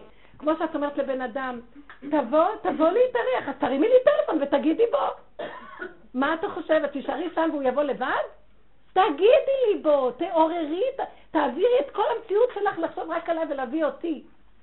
זה גוף המביא אותו, אבל אנחנו כאילו אני לכבוד השם, אבל תשאר שם, ופה אנחנו מסתדרים די טוב. למה יש לי הרבה עצות טובות? אני חיובי, הזעם רע, כל מיני דברים. בתוך זה אנחנו מקיימים את המצוות. אבל מי מקיים את המצוות? אתה מקיים את המצוות, לא אני מקיים את המצוות. השם מקיים, כן. השם דרכו מעביר את כל המציאות שלו. תדעו לכם, הוא חי וקיים, אנחנו מתחילים לעבור לתורה שניתנה הראשונה לפני שבירת הלוחות. אנוכי השם אלוקיך, הכל זה הוא וממנו הכל והוא דרכנו. למה הייתה יצירת האדם? כדי שהאור האלוקי יוכל להתגלות גם בגוף העכור הזה, מקצה ועד קצה, מבריח מהקצה לקצה. האור האלוקי לא מצליח לרדת לגוף הזה, כי הגוף הזה עכור, מלוכלך, ואני מאוד גדול מפריע לגילוי מלכות השם. כל העולמות נכנעו לו, עולם האצילות, עולם הבריאה, עולם היצירה, העולם של העשייה הוא מאוד קשה, ובייחוד לקראת הסוף שלו. גם בעולם העשייה, דעת תורה המליכה אותו, אבל בפועל במידות, יש עוד אני, וכל תקוותו גם בתוך הגוף העכור הזה להתגלות, ושם תהיה גאולה. הגאולה לא בשמיים. אוקיי, אז בשביל זה צריך לה... אין בעיה בגוף, יש בעיה בתפיסה של האני שמולך בגוף, שהוא לא נותן להשם להיכנס. כי אין שום בעיה בגוף. למה? כי מאיפה אני בעצם מרימה את היד עכשיו? זה הוא. רק אני חושב שזה אני. הוא הגנב הגדול שמסתיר שבעצם השם הוא זה שמחיה אותי. מי נושא מעט שלי? אבא זה אתה. מי מרים את היד? מי בולע ולא נחנק? אבא זה אתה. אבל אני חושב, לא, אני נזהרתי. אני כל הזמן מלווה את האדם. זה הדמיה שחייבים לפרק אותה. היא רק הדמיה, והיא הדמיה קשה. היא תוכנה קשה. והעבודה הזאת, אני מחפשת עצות בנפשי כל הזמן איך להעביר שזה אתה, עד שהוא יתחיל להתיישב בתוך הגוף האחור הזה, וזה הגדלות. שכזה אור עליון יתגלה בכזה גוף תחתון, זה גדלותו בכל זהו, אז אתה מסריח את חלל החדר ואתה סובל מן הסירחון. אתה, כן, אתה יצאת להשם, ואתה ואתה יושב פה, והנחיריים שלך, כן, את צריכה להגיד לו, אבא עד מתי, אבל לדבר אליו באמת, אבא עד מתי זה ככה? תראי, תתחילי להגיד אני, את יכולה לגאול את עצמך מהמציאות שלך, אנשים תקועים אני מאוד גדול, מלא יועצים, מלא עבודות, מלא תרופות, מלא עניינים, כי האני מעוות לא יוכל לתקון. אז תגידי אתה. תגאל אותך מהגלות שלך. איך זה מתקן מצב? אל תגידי איך, הוא יודע. רק תגידי לו אתה. ויקרה דבר מאוד מעניין. אפילו שכל פשוט. כבר זה לא יהיה אני שבור, שרואה את עצמו כל כך כתות ולא יכול לעשות כלום למציאותו. לפחות זה, מי, זה תקווה פנימית של אתה, ואת תראי דברים מאוד מדהימים. האתה הזה יש בו המון משקל שבאמת של שינוי מצב. קודם כל רגיעות, הכנעה, השלמה וכבר פחות מעורבות. זה דבר מאוד גדול. שאת פחות מעורבת בדבר, את פחות מעורבת במשהו ולוקחת את זה אישי, זה דבר מאוד גדול. הלוא כל הפסיכולוגיה מדברת על אה, תתנתק. תגידי עד מחר, אני קופץ לך בכל הזוויות ואין ניתוק ממנו. לייבש אותו. את יודעת מה זה לייבש אותו? לא להגיד אותו. כי השם אמר במילה וזה נהיה, ואת לא תגידי וזה לא יהיה. זהו, אבל כשהגוף מגיב לסיטואציה...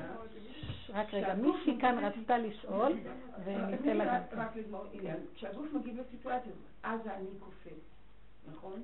אני ככה קופץ, כשהדבר הזה, הנחיריים שלו מתעצבנים, כן? אני אגיד לכם את האמת, זו שפה לא יפה להגיד ככה. תקשיבו. אני לא יכולה, גם השפה הזאת מאוד מוגבלת, זו שפת האני. תבינו מה קרה בספרי הקבלה, הם אומרים. שכשהייתה שבירת הכלים, האותיות, הלוחות נשברו, האותיות התפזרו. גם באכילת עץ הדת, זה מתחיל מאכילת עץ הדת, זה כל אותו הסתעפות. נשברו האותיות והצטרפו לשפה שאנחנו מדברים עכשיו. העונג נהיה נגע, חוקרים את השפה כל הזמן, העין נהיה אני וכן הלאה. הדיבורים שלנו כובלים אותנו, וזה מזין את התוכנה הזאת, ולא יוצאים מזה. יותר טוב לא לדבר. אומרת לכם שבאמת באמת השתיקה מייבשת את האני. אבל לא מחשבות. עכשיו, בכל אופן מדברים, אם יש איזה דיבור שהוא נכון, לאתה. לאתה, אליך, לאליך. וגם כשאני מדברת, זה נשמע לא יפה שאני אומרת לו, אתה עשית, אתה מה? אבל זה באמת לא אתה, אתה בורא עולם של העין. ביני לבין בורא עולם יש איזו הדמיה של בורא עולם שאני משתעבדת לה כל הזמן, בזמן הגלות. כן, נכון. גם, גם כשאנחנו אומרים ככה, אנחנו מדברים לאותו כוח של הדיבור שלנו. אתם מבינים שנהיה לנו כתוצאה מאכילת עץ הדעת. אנחנו נגיע למקום שלא נדבר, השתיקה תהיה גילוי אור אלוקי מאוד מאוד גדול. הדיבורים שאנחנו מדברים, גם אני יכולה להגיד להשם, אתה עשית שקשוקה. אני יכולה רק להגיד לו, ריבונו שלם, מה אני מתכוונת לזה שאני אומרת לך? הפחד הזה, זה אתה בגלותך. המצוקה של הפחד נובעת מזה שזה מחלחל דרכי. ביסודו זה לא פחד, אבל אני, בהתרחבות של האני שלי, הפך להיות צער, רוגז, כאבים. אני מעבירה את זה אליך, רק אתה יכול. תרחם על עצמך.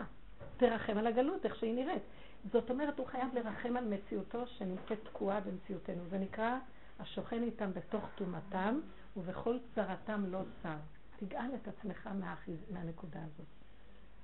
זה מהלך שצריך להבין אותו, הוא פסיכולוגי תקוע בתוכנו, ונכון שהמילים, אין לנו מילים להביע את המהלך האחרון של האמת, בגלל שהשפה מזינה כל הזמן את הגלות ואת השקר. אין מה לעשות.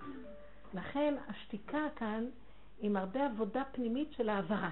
תבינו מה אני מדברת. כי השפה שלנו מתאימה לגלות, שפת הגלות זה שפת השקר, שפת הבינה, זה לא שפת המלכות. שפת המלכות זה לך דומייה תהילה.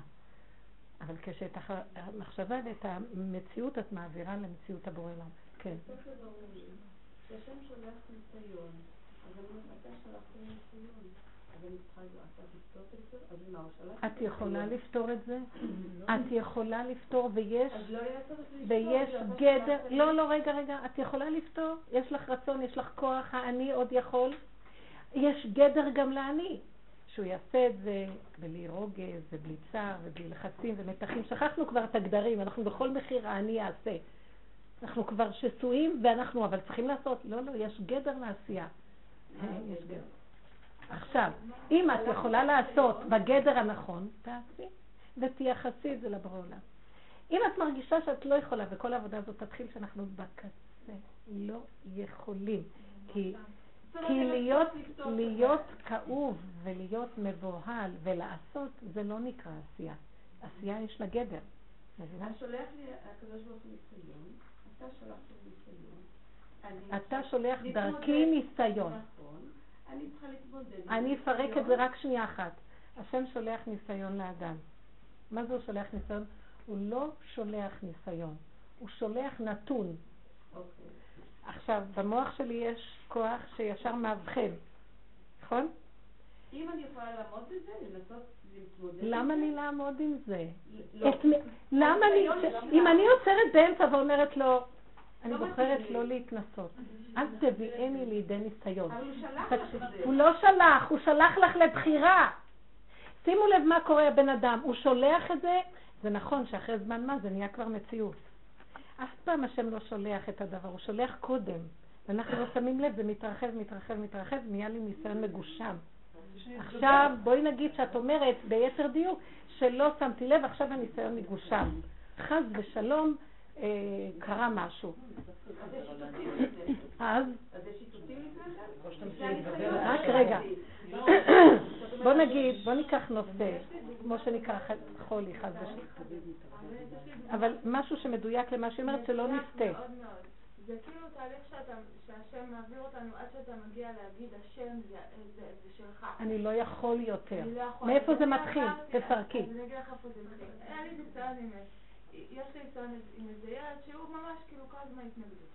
אז ההתחלה היא של כל הזמן את חיצונית אליו. אחרי שנכנסתי לעבודה פנימה, אז השלב השני היה להסתכל על עצמך. כן. לראות את הפגמים שלך דרכו. עכשיו, דרך זה שעבדתי לראות את הפגמים שלי, שם התחיל להיות לי דווקא בלאגן, כאילו אני רואה הרבה פגמים אצלי, אבל זה כמו הזין, המשיך להזין את המצב. אחרי שהגעתי בנפש למקום של זהו, אני לא, לא עומדת יותר בניסיונות עם איזה זה הקצה הזה, שם הצלחתי להעביר באמת להשם ולהגיד לו, זה הילד שלך. אני לא עומדת בזה, זה אחרי- שלך. רק, אחרי כל ההשתלשלות. אחרי שמאוד בנפש ניסיתי ועשיתי וראיתי שאני לא יכולה. עכשיו, אם את, יפה, יפה.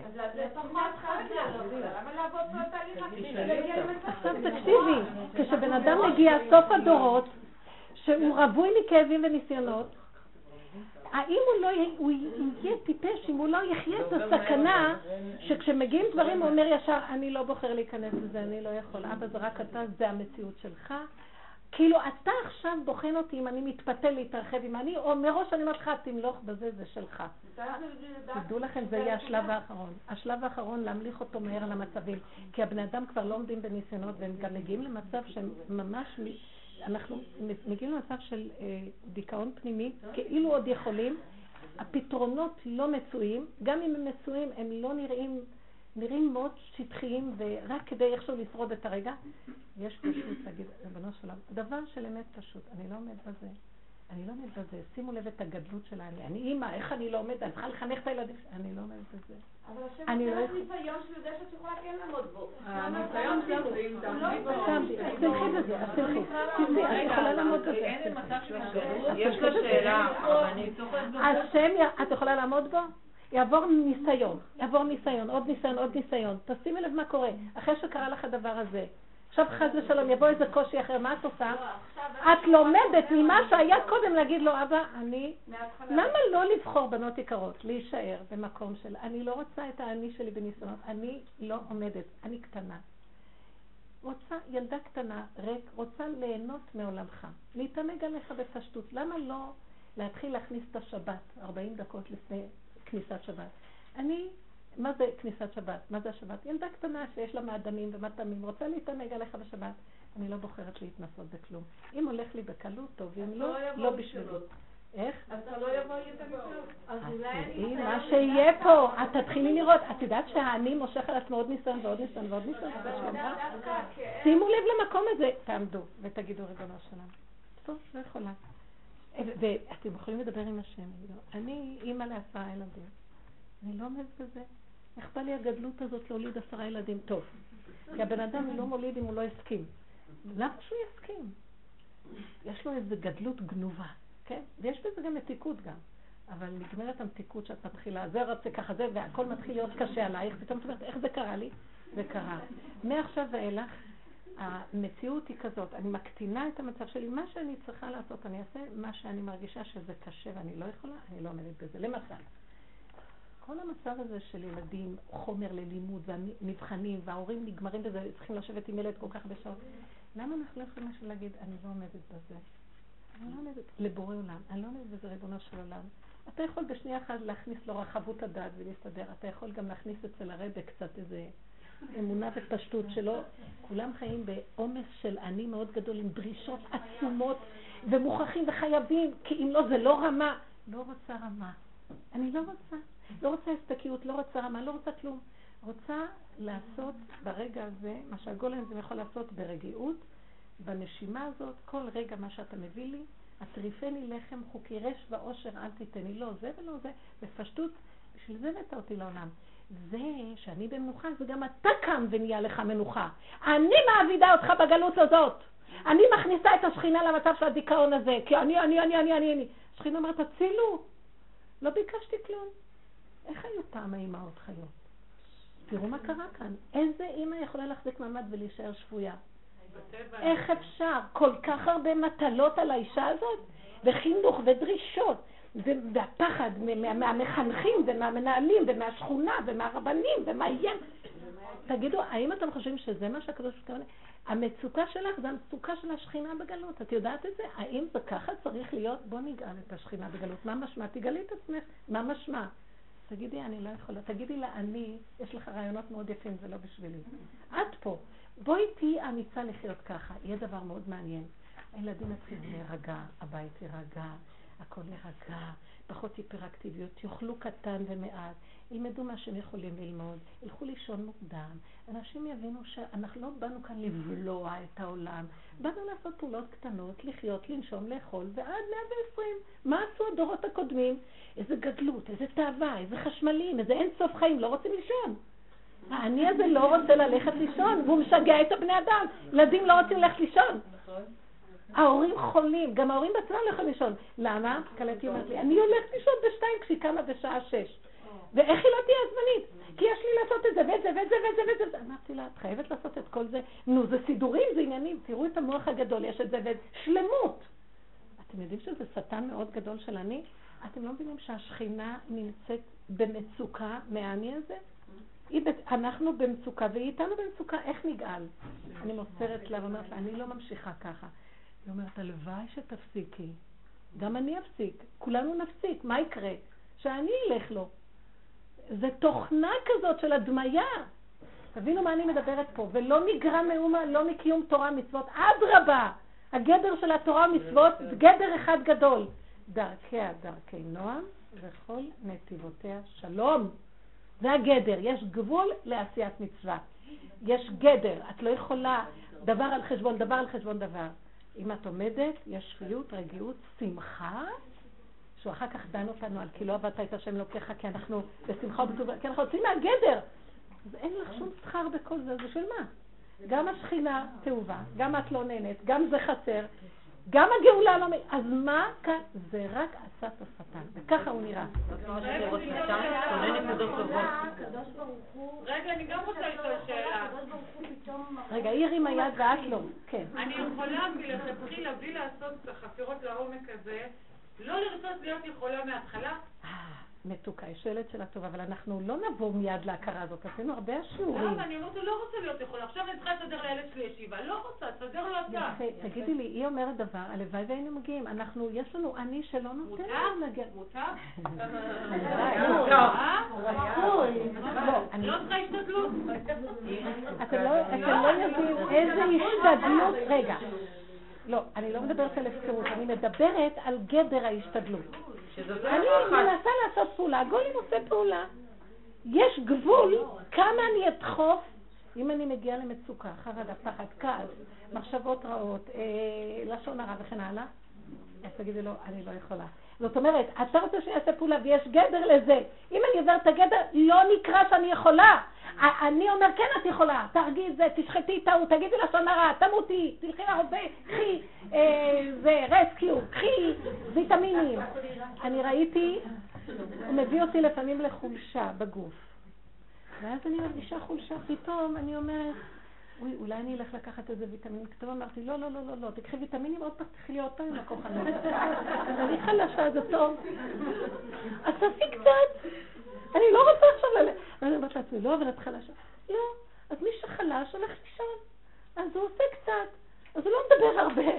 אז הוא לא... אז פתאום, אז טוב, אז פתאום אני אומרת, אה, ריבונו של עולם, אתה רוצה שנחלש קצת? אנחנו לא קוראים את המפה נכון. איך אנחנו חרדים שמא נאבד את הכוחנות? והוא אומר, הלוואי. ואז אני אומרת לו, אז מה יהיה אם לא יהיה לי כוח? אז לא בכוח אמר השם, כי אם ברוחי אני אכנס, והרוח שלי תפעל דרכך, מה דעתך? אז תעשי טובה, אל תקחי ויטמינים. שרלטנות הכי גדולה. תרופות היום, יש כל מיני דברים, אנשים רצים. אל תיקחו כלום, תגידו, אבא, אני לא יכול. תעשו מינימום. בתוך זה תבקשו, תאיר עליי, תחיה אותי, תנשים אותי. תן לי חיות ושמחה ממך. רגע אחד של הערה אחת קטנה שלך מאירה לי את כל הגוף, בלי שום תרופות, בלי שום דבר. אז ממך אתה יכול הכל. מה, תשאיר אותי חלושה? לא, אתה רוצה בחולשה הזאת שאני אפנה אליך, ואתה תמלא את החצר. מה דעתנו? לא, מה, אז חרדות והולכים לרופאים, והרופאים תמיד ימצאו משהו, השם ישמור שיציל כן. אותנו מהם. אמן. שאלה חשובה. כן. דיברנו על זה פעם, אני כן. זוכרת. מה... התגברות על תאוות.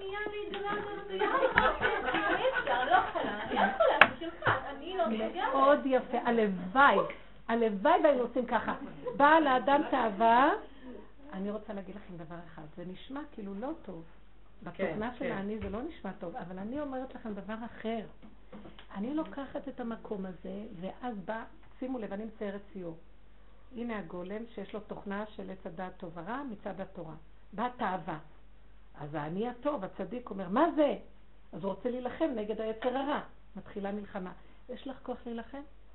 עכשיו, מצד שני התורה אומרת לי, אני לא יכולה לעשות, להפקיר ולעשות עבירה, נכון? אז אני עכשיו מתחילה להגיד לו, אבא, אני מצידי, אתה כפית עליי הר כגיגית, אני לא יכולה להילחם. אתה כפית עליי הר כגיגית, נתת לי תורה, ונתת לי יצר מאוד גדול, ונתת לי אני גדול שנלחם ביצר הגדול, נכון? אבל אני רואה שכל הזמן מנצח אותי, אני כבר לא יכולה... אני כבר בסוף הדורות, אני נלחמת, נלחמת, נלחמת. אותי הוא הרג כבר, והוא רק מתחדש, כאילו הוא נער צעיר. אני, אין לי כוח אליו, אני לא יכולה יותר. אתה לא תעזור לי, ככה זה יהיה. זה התאווה שלך. אתה שולח לי את הניסיון עכשיו. לא שהאני שלי ילך לסדר את זה בהתגברות, כי כבר אין כוחות. לעמוד מול האני לקראת הסוף בהתגברות, הוא יכסח את הצורה שלנו. מה שאני רק אומרת לך, אבא, אתה שלחת את זה שאני אבחר בך, עליך הכל. אני רוצה להגיד לכם, אני עושה את זה לפעמים. אני אומרת לו, אני הולכת על זה. אני מרגישה את היד ככה עוצרת אותי, ככה אני מרגישה. אל תפחדו, תלכו על זה, שהוא יפחד עכשיו. אתה נתת לי את התורה, אתה תקיים אותה. לא, כל עוד אני יכולה לקיים אותה, אני אקיים אותה, יש גדר. במלחמות אינסופיות... כאילו- עכשיו, קשרה אליי אימא. זה ההשתדלות? זה ההשתדלות. זה ההשתדלות. זה השתדלות גדולה, זה מספיק, את יודעת איזה השתדלות זאת להגיד להשם וללכת איתו. זה עבודה פנימית עם עצמך. שימי לב, זה לא הפקרות. את לוקחת את כל הכוח של להילחם עם האני, להילחם עם היסוד של להעלות אותו להשם. זה עבודה, זה לא הפקרות. זה עבודה פנימית גדולה והתמדה גדולה. זה בפנים, כל הזמן את איתו, את וההכרה, ביחד עם הדיבור. זו עבודה של גדולי עולם בדורות הקודמים. אל תזלזלו, זה לא הפקרות. אני מדברת, התקשרה אל האימא, אדמו"רית אחת, שהיא באה לאחד השיעורים שלי בבני ברק, והיא התקשרה אליי, אומרת לי, הבת שלה במצב מאוד קשה. אה? היא לא יכולה לעשות את המבחנים. יש לה חולשה נפשית והיא לא מסוגלת לעשות שום דבר. עכשיו בדיוק, אני מספרת לכם, ונעלם לי מה שרציתי לספר. פשוט נמחק לי מהמוח. אני לא יודעת מה רציתי להגיד. על המבחנים. יפה, הנה המילה. אתה רואה? נפש. כל כך מעניין. אז היא אומרת לי, אה, הילדה הזאת נכנסה למצב, יש לה כנראה איזו רגישות בנפש, ואז היא אומרת לי, אה, היא מאוד לחוצה מהחוצים. מהמתכונת, מהחוצים, כמו בגרויות בבית יעקב. אז אה, היא לא רוצה ללכת. אז אמרתי לה, מסכנות הילדות, באמת לחץ נוראי. אמרתי לה, אני לא מבינה למה את נלחצת מזה שהיא לא יכולה ללכת למבחנים. שלא תלך למבחנים. מה שאני אומרת, היא בקצה שלה, אתם יודעים מה קורה? היא נכנסת לחרדות, היא בוהה, היא כבר נראית לא בסדר, והאימא מפחדת שידעו שהבת לא בסדר, היא עוד מעט לפני שידוכים, אז היא מפחדת שיגלו את זה, והילדה כבר לא יכולה, באמת כבר מתחילה ללכת על השיבוש. אמרתי לה, אני לא מבינה אותך, את עוד עכשיו נלחצת מה המורות יגידו? שלא תלך למבחנים. אז היא אומרת לי, אבל היא צריכה לגמור, היא צריכה זה, היא צריכה זה, היא צריכה לפרנס, היא צריכה... אמרתי לה, בלבלו את המוח, היא צריכה להתחתן וללדת ילדים, ולהיות בבית לגדל אותם. בגדר קטן. מה קרה עם כל אלה שלמדו, למדו, למדו, למדו, בסוף מתחתנות, אחרי שניים, שלושה ילדים, לא יכולות, הן יושבות בבתים הרבה מורות. אחרי כמה דקות היא מתקשרת אליי ואומרת שכלתה, היא בת של אחת, אה, איזה אדמו"ר באיזה מקום, לא, אני לא אגיד שמות, אמר, היא התקשרה בדיוק, ואז היא אמרה לה את המצב של הבת, אז היא אמרה, אבא שלי לא נתן לנו בשום אופן לעשות מבחנים לבנות. הוא אמר, בנות צריכות להיות רגועות, לאכול טוב, לישון טוב, ללדת ילדים. האדמו"ר לא נתן לבנות שלו בשום אופן לעשות מבחנים, שילמדו לא צריך, נדלג על התעודות, נדלג על הזה, הם ישבו, יקבלו מה שיקבלו חומר ויחזרו הביתה לחיים אדומות, החלטות, ליהנות, עוזרות לאימא. הוא לא נתן לבנות שלו לעשות. אמרתי לה, קיבלתי את התשובה, למה את כל כך לחוצה שלכם? תראו מה קרה לאנשים בדור הזה.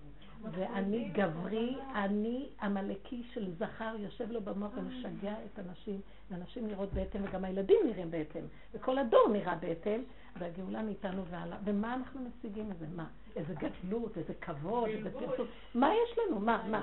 דמיונות שווא ביני לבינה, שהיא תדע שלי יש תואר, ואני עשיתי זה, ואני זה, ואני רבנית, ואני עשיתי... שקר, הכל שקר. הכל קנאת איש מרעהו ופחד שמא אני לא אהיה משהו בעולם. תני להשם להיות משהו בעולם, ולכי לישון, תאכלי טוב, תשני טוב, ולך ילדים מתוקים, והחיים יהיו טובים. זה מה שהשם רצה מאיתנו. שניתן לו צינור להתגלות פה. רגע, ואם משעממת אה, לעבוד, ללמוד... יפה מאוד. אמרתי, אמרתי, אם אנחנו בגדר של דרכי נועם, הולך, מסוגלים, אין לחצים, אין פחדים וחרדות מתחים. וכולנו, אני לא מדברת כארי שנועה מתוך קופה של זה, מתוך הכאבים, מתוך הפחדים, הלחצים והיצרים, אבל המלחמה לא צריכה להיות מול היצר. אני יכולה לו. אולי נתחיל להגיד לא יכולים אבא, ולמה אתם חושבים לקראת הסוף השם עושה, נותן ליצר כוחות כאלה גדולים? כדי שנוכל להתגבר עליו? כדי שנגיד שאנחנו לא יכולים. ויצעקו ותל שבתם, פרעה, הכביד עליהם עול לא נורמלי. מה המטרה? שהם יתגברו על פרעה וימרדו? שיצעקו בורא עולם, אם אתה לא גואל אותנו, לך לישון עד יום ראשון, אין כאן גאולה ואין עולם ואין כלום. הלוא אתה יצרת את כל המציאות הזאת, שיהיה לך איפה לגאול ואיפה להתגלות. נהיה כלים שבורים, מה יצא לך מזה? תשכנעי אותו. תני לו את האני הזה, אבל הוא יבוא בתסתח, אני יבוא בתחפושות שונות, מצוות, תורה, קדושה. תראו את הנשים, מה לנו לרוץ, אני אמרתי למי שהיה על קברות צדיקים, לא, יש עכשיו את ההילולה פה וההילולה רבי שמעון, שיהיה לעילוי נשמע צדיקים גדולים. אמרתי לה, תראי את הנשים איך הם נראים, מתחסות בין הגברים, למה שלא נשב בשקט בבית, נדליק נר. נכון, כן. רק רגע, השקט הפנימי שלי, שאני יושבת עם הקטנות, ואני בקטנות מודה לו, לא נותנת לאני הזה, זה רבי שמעון במערה! מה הוא עושה במערה? הוא לא זז, ישב. והוא למד לכבוד השם. אתם יודעים שהיו גדולים שלא, אני לא באה להגיד תלכו, לא תלכו, אני נותנת לכם לסבר את האוזן. איפה הגיע השיגעון של האני הזה בעולם? רב שלמה זלמן אוירבך, פעם אחת הוא היה ברבי שמעון, הוא לא עזב את התורה. חזון איש פעם אחת היה בירושלים מבני ברק. הוא לא הלך לכותל, פעם אחת הוא היה בכותל. הוא ישב ולמד תורה. כשהוא למד, הוא... כל אחד צריך לדעת מה, מה הנקודה שלו. אני, אימא, יש לי ילדים, אני חושב, גם זה, גם זה, גם זה, גם זה, הכל סובל. אני, אני, אה, יש לי תפקיד כזה, זה תפקיד הקטן הזה, אני זה. אנחנו מתגדלים בצורה חולנית, זה פשוט שיגעון הגדלות של העני. רגע, אני רוצה לבקש ממך סליחה שהרחצתי אותך בפני כולם. אני אוהבת אותך. היא הולכת.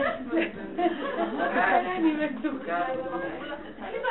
אני יותר גרועה מתוקה.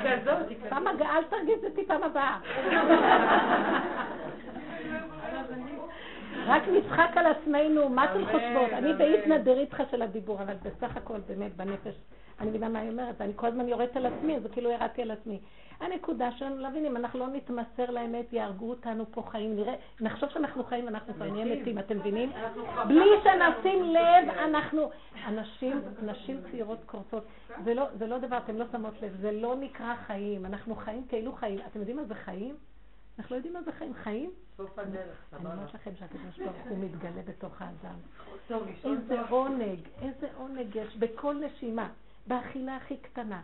את לא צריכה בגדים, את לא צריכה כלום, יש לך כבר, את לא צריכה, את לא תלויה בדבר, בחפצים. אהבה שאינה תלויה בדבר, שמחה שאינה תלויה בדבר. לא, לא, אנחנו חיים ככה, זה נקרא חיים זה? מה? מה? מה? נגיד האימא שצריכה לשבת עם הילדים לשיעורי בית, וכל הדברים האלה, כאילו, מעמיסה על עצמה. אבל אם זה בא מבחוץ, ברמה שהיא לא יכולה להוריד. זאת אומרת, היא רוצה להוריד. למשל, אני, היה לי עכשיו דוגמה כזאת. זה לגבי שידוך ילד. אז אני אומרת, לא, בגישה שלך כרגע אני לא יכולה עוד חודש, עוד חודשיים, לאט לאט, בצורה כאילו, אני מודעת למה ונגיד זה מבחוץ, בא לי מצב כזה, לא, אבל עכשיו, אבל צריך, אבל אנחנו רוצים, אבל כל מיני דברים כאלה שאת צריכה לעמוד מול אנשים אחרים. סליחה. אז בואי, יפה, היא אומרת דבר נכון וכולנו בדיוק במקום הזה נמצאות. אני צריכה לעשות חשבון לאנשים. את יודעת מה? אני מצידי אומרת, רוצה לחיות חיים טובים עם השם, בהכנעה, להיות כלי שרת שלו, זה הכול.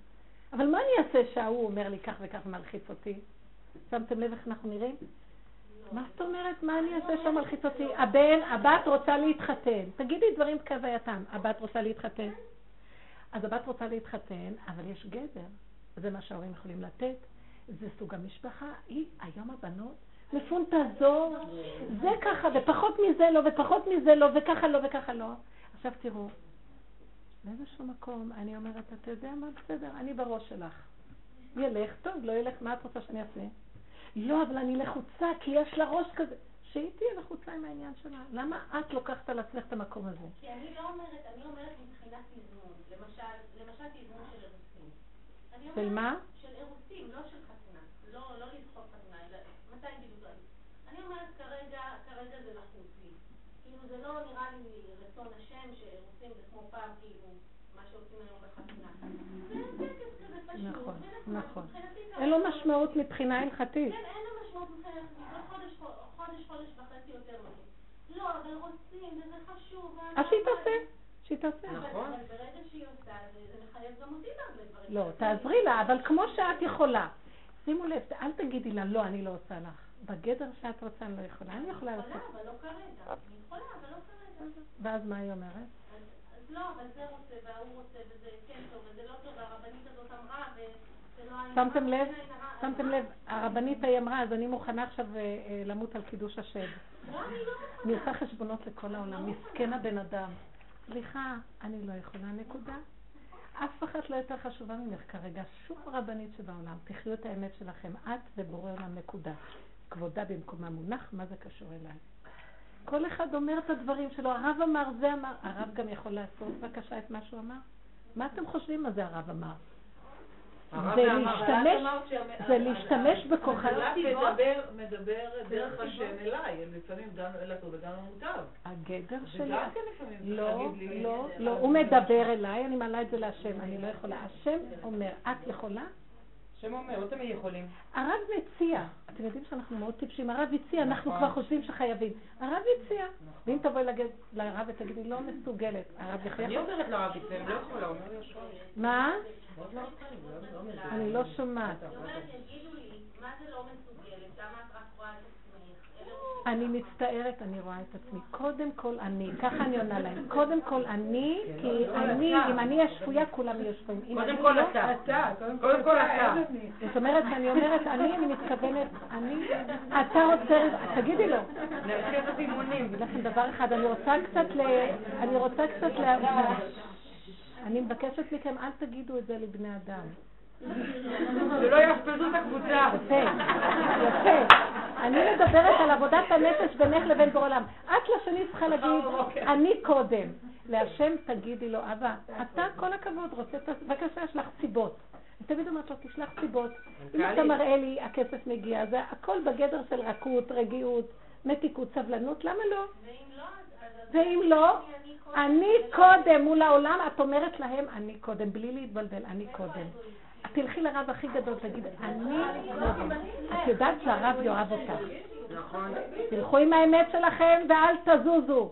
מול בורא עולם, אתה רוצה, שלח סיבות. אני לא אפריע, גולם עושה מה שאתה רוצה, אבל יש גדרים לגולם. שלח את הסכום הזה, את היכולות האלה, תזיז תוכניות אחרות שמפריעות. אני מצידי בסדר, למה לא? דברי עם השם. תגידי, אבל היצר הרע לא יכול לבוא ולהגיד, אין לי כוח עכשיו, וזה יכול חס ושלום לעכב חתונה או משהו? אבל זה לא עניין זה כאילו מקום כזה של המסכנות שלו. לא, אין לי כוח אליך. תקשיבי, תקשיבי, את יודעת משהו? אני רוצה להגיד לך משהו. תעמדי כאן, תעמדי כאן ואל תזוזי. את מוכנה רגע לשתוק, לה- להקשיב לעומק? נניח שזה ככה. תעשי את זה בורא עולם. אל תתחילי לרדת על עצמך, זה היצר הרע שלך. אני אומרת לו, כן, היצר הרע שלי. אבא, היצר הרע שלי. אם אתה רוצה, תזיז אותו, אתה מולך פה. אל תגידי, אולי זה היצר הרע שלך, תילחמי עם היצר הרע שלך. אני מציעה לכם להפסיק להילחם עם היצר הרע. לא הולכים לא למבחנים. אין מבחני חוצים. לזהות לפחות. איך? לזהות לזהות ולהגיד לו, אבא, אני לא עומדת בזה. אני לא עומדת בזה. אני לא, היצר מפריע לי, אני לא מסוגלת, אתה תילחם לו וזהו. אני רוצה להיות חברה טובה של היצר. דרך אגב, אני נהייתי מאוד חברה טובה שלו. מה שהוא רוצה, אני אומרת לו, בבקשה. אני אומרת, ריבונו של עולם, בבקשה, אני מחברת ביניהם. אתם יודעים, מצאתי לזה סימוכים. תקשיב, זה... מצאתי לזה סימוכים, ואני לא סתם אומרת לכם. יש שתי מדרגות של מלחמת עמלק. בפרשת בשלח, דיברנו על זה? פרשת בשלח ופרשת כי תצא. פרשת כי תצא, אנחנו אומרים את זה בשבת זכור. אנחנו אומרים, כן, זכור את אשר עשה לך עמלק, אשר קרחה בדרך בצאתכם מצרים, ואתה עייף ויגע ולא ירא אלוקים. והיה בהניח השם אלוקיך לך מכל אויביך סביב, בארץ אשר השם אלוקיך נותן לך נחלה לרשתה, תמחה את זכר עמלק מתחת השמיים. מה ההוראה? תמחה. נכון שאנחנו עשינו מאוד עבודה מעתה השם, אבל זה שייך אליי, הוא רק המקל של השם, אבא, אליך, תראה את המציאות שלי, ואז אני אומרת לו, תרחם עליי, תראה איך אני נראית, ואני לוקחת על עצמי אחריות, אני עושה מחיית עמלק בזה. אני מחלישה את היסוד של האני, שכל הזמן אומר אתה, אתה, אתה, ולא לוקח אחריות. עכשיו אני לוקחת אחריות, מוחקת לו את הגדלות והחשיבות, ואני אומרת לו, הוא פגום. כשבן אדם מודה שיש לו פגם, הוא פגום מול השם, אני פגום, זה מחייה של עמלק, כן? יש מחייה נוספת. בשלח. פרשת בשלח. כתוב זאת בספר זיכרון ושים באוזני יהושע, השם אומר למשה, כי אמחה את עמלק מתחת השמיים, כי יד על כסקה מלחמה להשם מדור דור. זה סוף הפרשה. שתי המצבים האלה מראים לנו, החלק הראשון שאנחנו אומרים, אנחנו צריכים להגיד אותו, כי יש לנו הוראה למחות את העמלק, אז אין לנו בפועל את הכוח לעשות את זה, אנחנו אומרים את זה בפרשת זכור. מתכנסים בתי כנסיות ואומרים, ונשלמה פרים שפתנו. כשאנחנו מגיעים למקום, עשיתי את המחייה שלי, אני עוד רגע קט אמחה יחד איתו. אני לא יכולה יותר. עכשיו מלחמה להשם בעמלק. תני לו את המקום, וזה השלב שאנחנו מדברים עליו. בנות, אם אנחנו לא נדע לתת לו להיכנס, תדעו לכם, אני לא סתם אומרת, המצב שלנו פה מאוד לא טוב בארץ.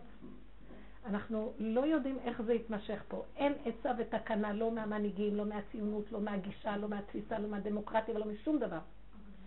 גם אין לנו אולי שיעור רק התורה הזאת של עמיתים שיושבים ולומדים את התורה באמת. אבל יש לנו מקום שאני מרגישה שמשם הוא יביא לנו הרבה ישועה בזכות אנשים. מה העבודה? רק להמליך אותו.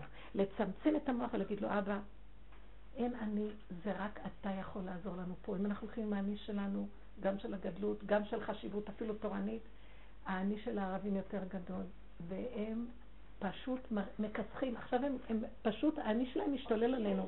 כי אם בין זה לזה מי ינצח, הם ינצחו. כי הם היו כאן קודם, והטענה שלהם צודקת. למה? כי השם הוריש אותנו מפניכם בשביל שאתם תמליכו את השם, והארץ הזאת שייכת לו. ואם אתם עושים עבודה להמליך אותו, אז אין לנו מה לומר. אנחנו אפילו נשרת אתכם. אבל אם אתם באים עם האני שלכם, אז האני שלי יותר גדול. זה מה שאמר לו, מה שאמר אדום למשה. אם אתם באים, אני בחרבי אצא לקראתכם. אפשר לשלוח את השיעור לראש הממשלה או משהו? אני מנסה להיזכר באיזה רש"י. כן. כשמשה רבנו רצה להיכנס באדום, באחת הפרשיות במדבר, והוא אומר לו, שולח מלאכים למלך אדום, שליחים, ואומר לו, תנה לי אעבור בארצך. אני אוכל אשבור בכסף, מים אני אשבור בכסף, אני לא אקח מכם כלום, רק תנו לי לעבור בארצכם. וככה אני אקצר את הדרך להיכנס לארץ ישראל. בקשה טובה, אדום, מה קשור? אני לא בא להילחם איתך, אני רק רוצה לקצר את הדרך דרכך, תנו לי לעבור. אומר אדום, לא תעבור בארצי, פן בחרב אצא לקראתך. רש"י אומר דבר מאוד מעניין. למה הגישה הזאת של אדום כל כך חזקה? רש"י אומר, מה אומר אדום? אתם מתגאים בתורה שהורישכם אביכם יעקב, ואני אתגאה בחרב שהוריש לי עשיו. מה הוא אומר פה? רש"י כותב את זה, בבקשה תקראו.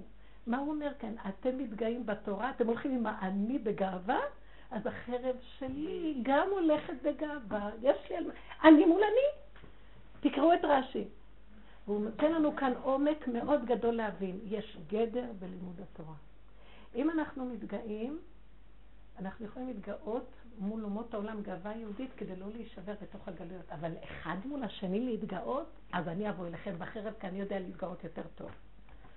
תדעו לכם שהקדוש ברוך הוא שלח לנו מסרים פה.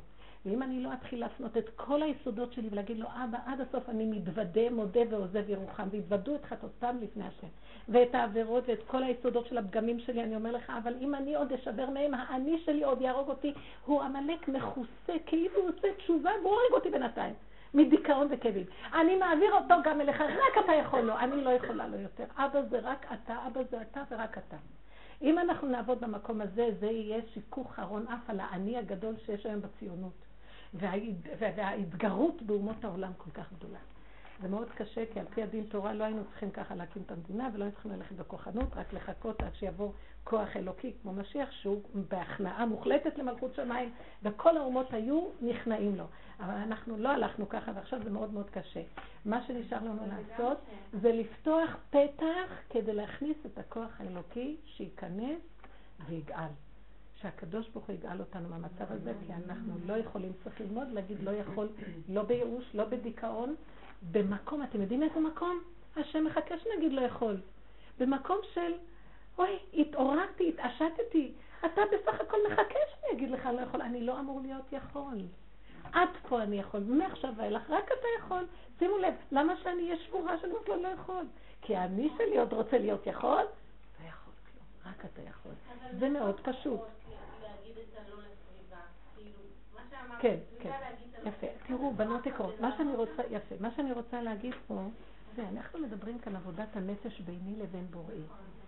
יש חוכמה לא ללכת לבעלים ולהגיד, אה, אבא עשה שקשוקה. תראה, תבינו מה אני מתכוונת. יש פה איזה מקום שאנחנו כאן, אם אנשים יעבדו בהסתרה, עצנה לכת עם השם אלוקיך בהסתרה פנימית, אבל עבודה אמיתית. ובחוץ, אנחנו לא צריכים לבוא בדין ודברים וויכוחים, אבל ללמוד איפה הגבול. היא יד לוחצת יד. העבודה הזאת של המחייה הזאת שאני צריך לעשות לעומת למסור להשם איפה שאני כבר לא יכול, כי אל תנסו את עצמכם להיות יכולים. אל תיתנו לזה, כי זה שקר וכזב. זה מאוד מאוד קשה מה שהבן אדם לא יודע להיכנע ברגע, במקום הנכון, זה הופך להיות לו לרועץ מאוד. רב אושר אמר שכל עיקר העבודה של הדור האחרון זה רק הכנעה. הוא אמר, להיות יהודי שמתפלל טוב זה לא מדרגה. להיות יהודי שלומד תורה טוב, גם זה לא מדרגה. להיות יהודי שיודע להיכנע, זו המדרגה. יש לו תורה והוא נכנע שאין לו כלום. יש לו תפילה והוא אומר, אבל אני לא עשיתי כלום. זה המדרגה, מה זה העיקר ללמוד, העיקר להתפלל, זה כולם עושים. אבל להיכנע שאין לך כלום, וזה הכל שלו, זו המדרגה של יהודי. והשם יזכה לנו למקום הזה. תבינו את הדברים נכון, זה עבודת נפש, זה בפנים. אנחנו פותחים אותה פה בדיבורים ומדברים. אבל זה עבודה של עצמה לכת. קחו אותה במקום הנכון.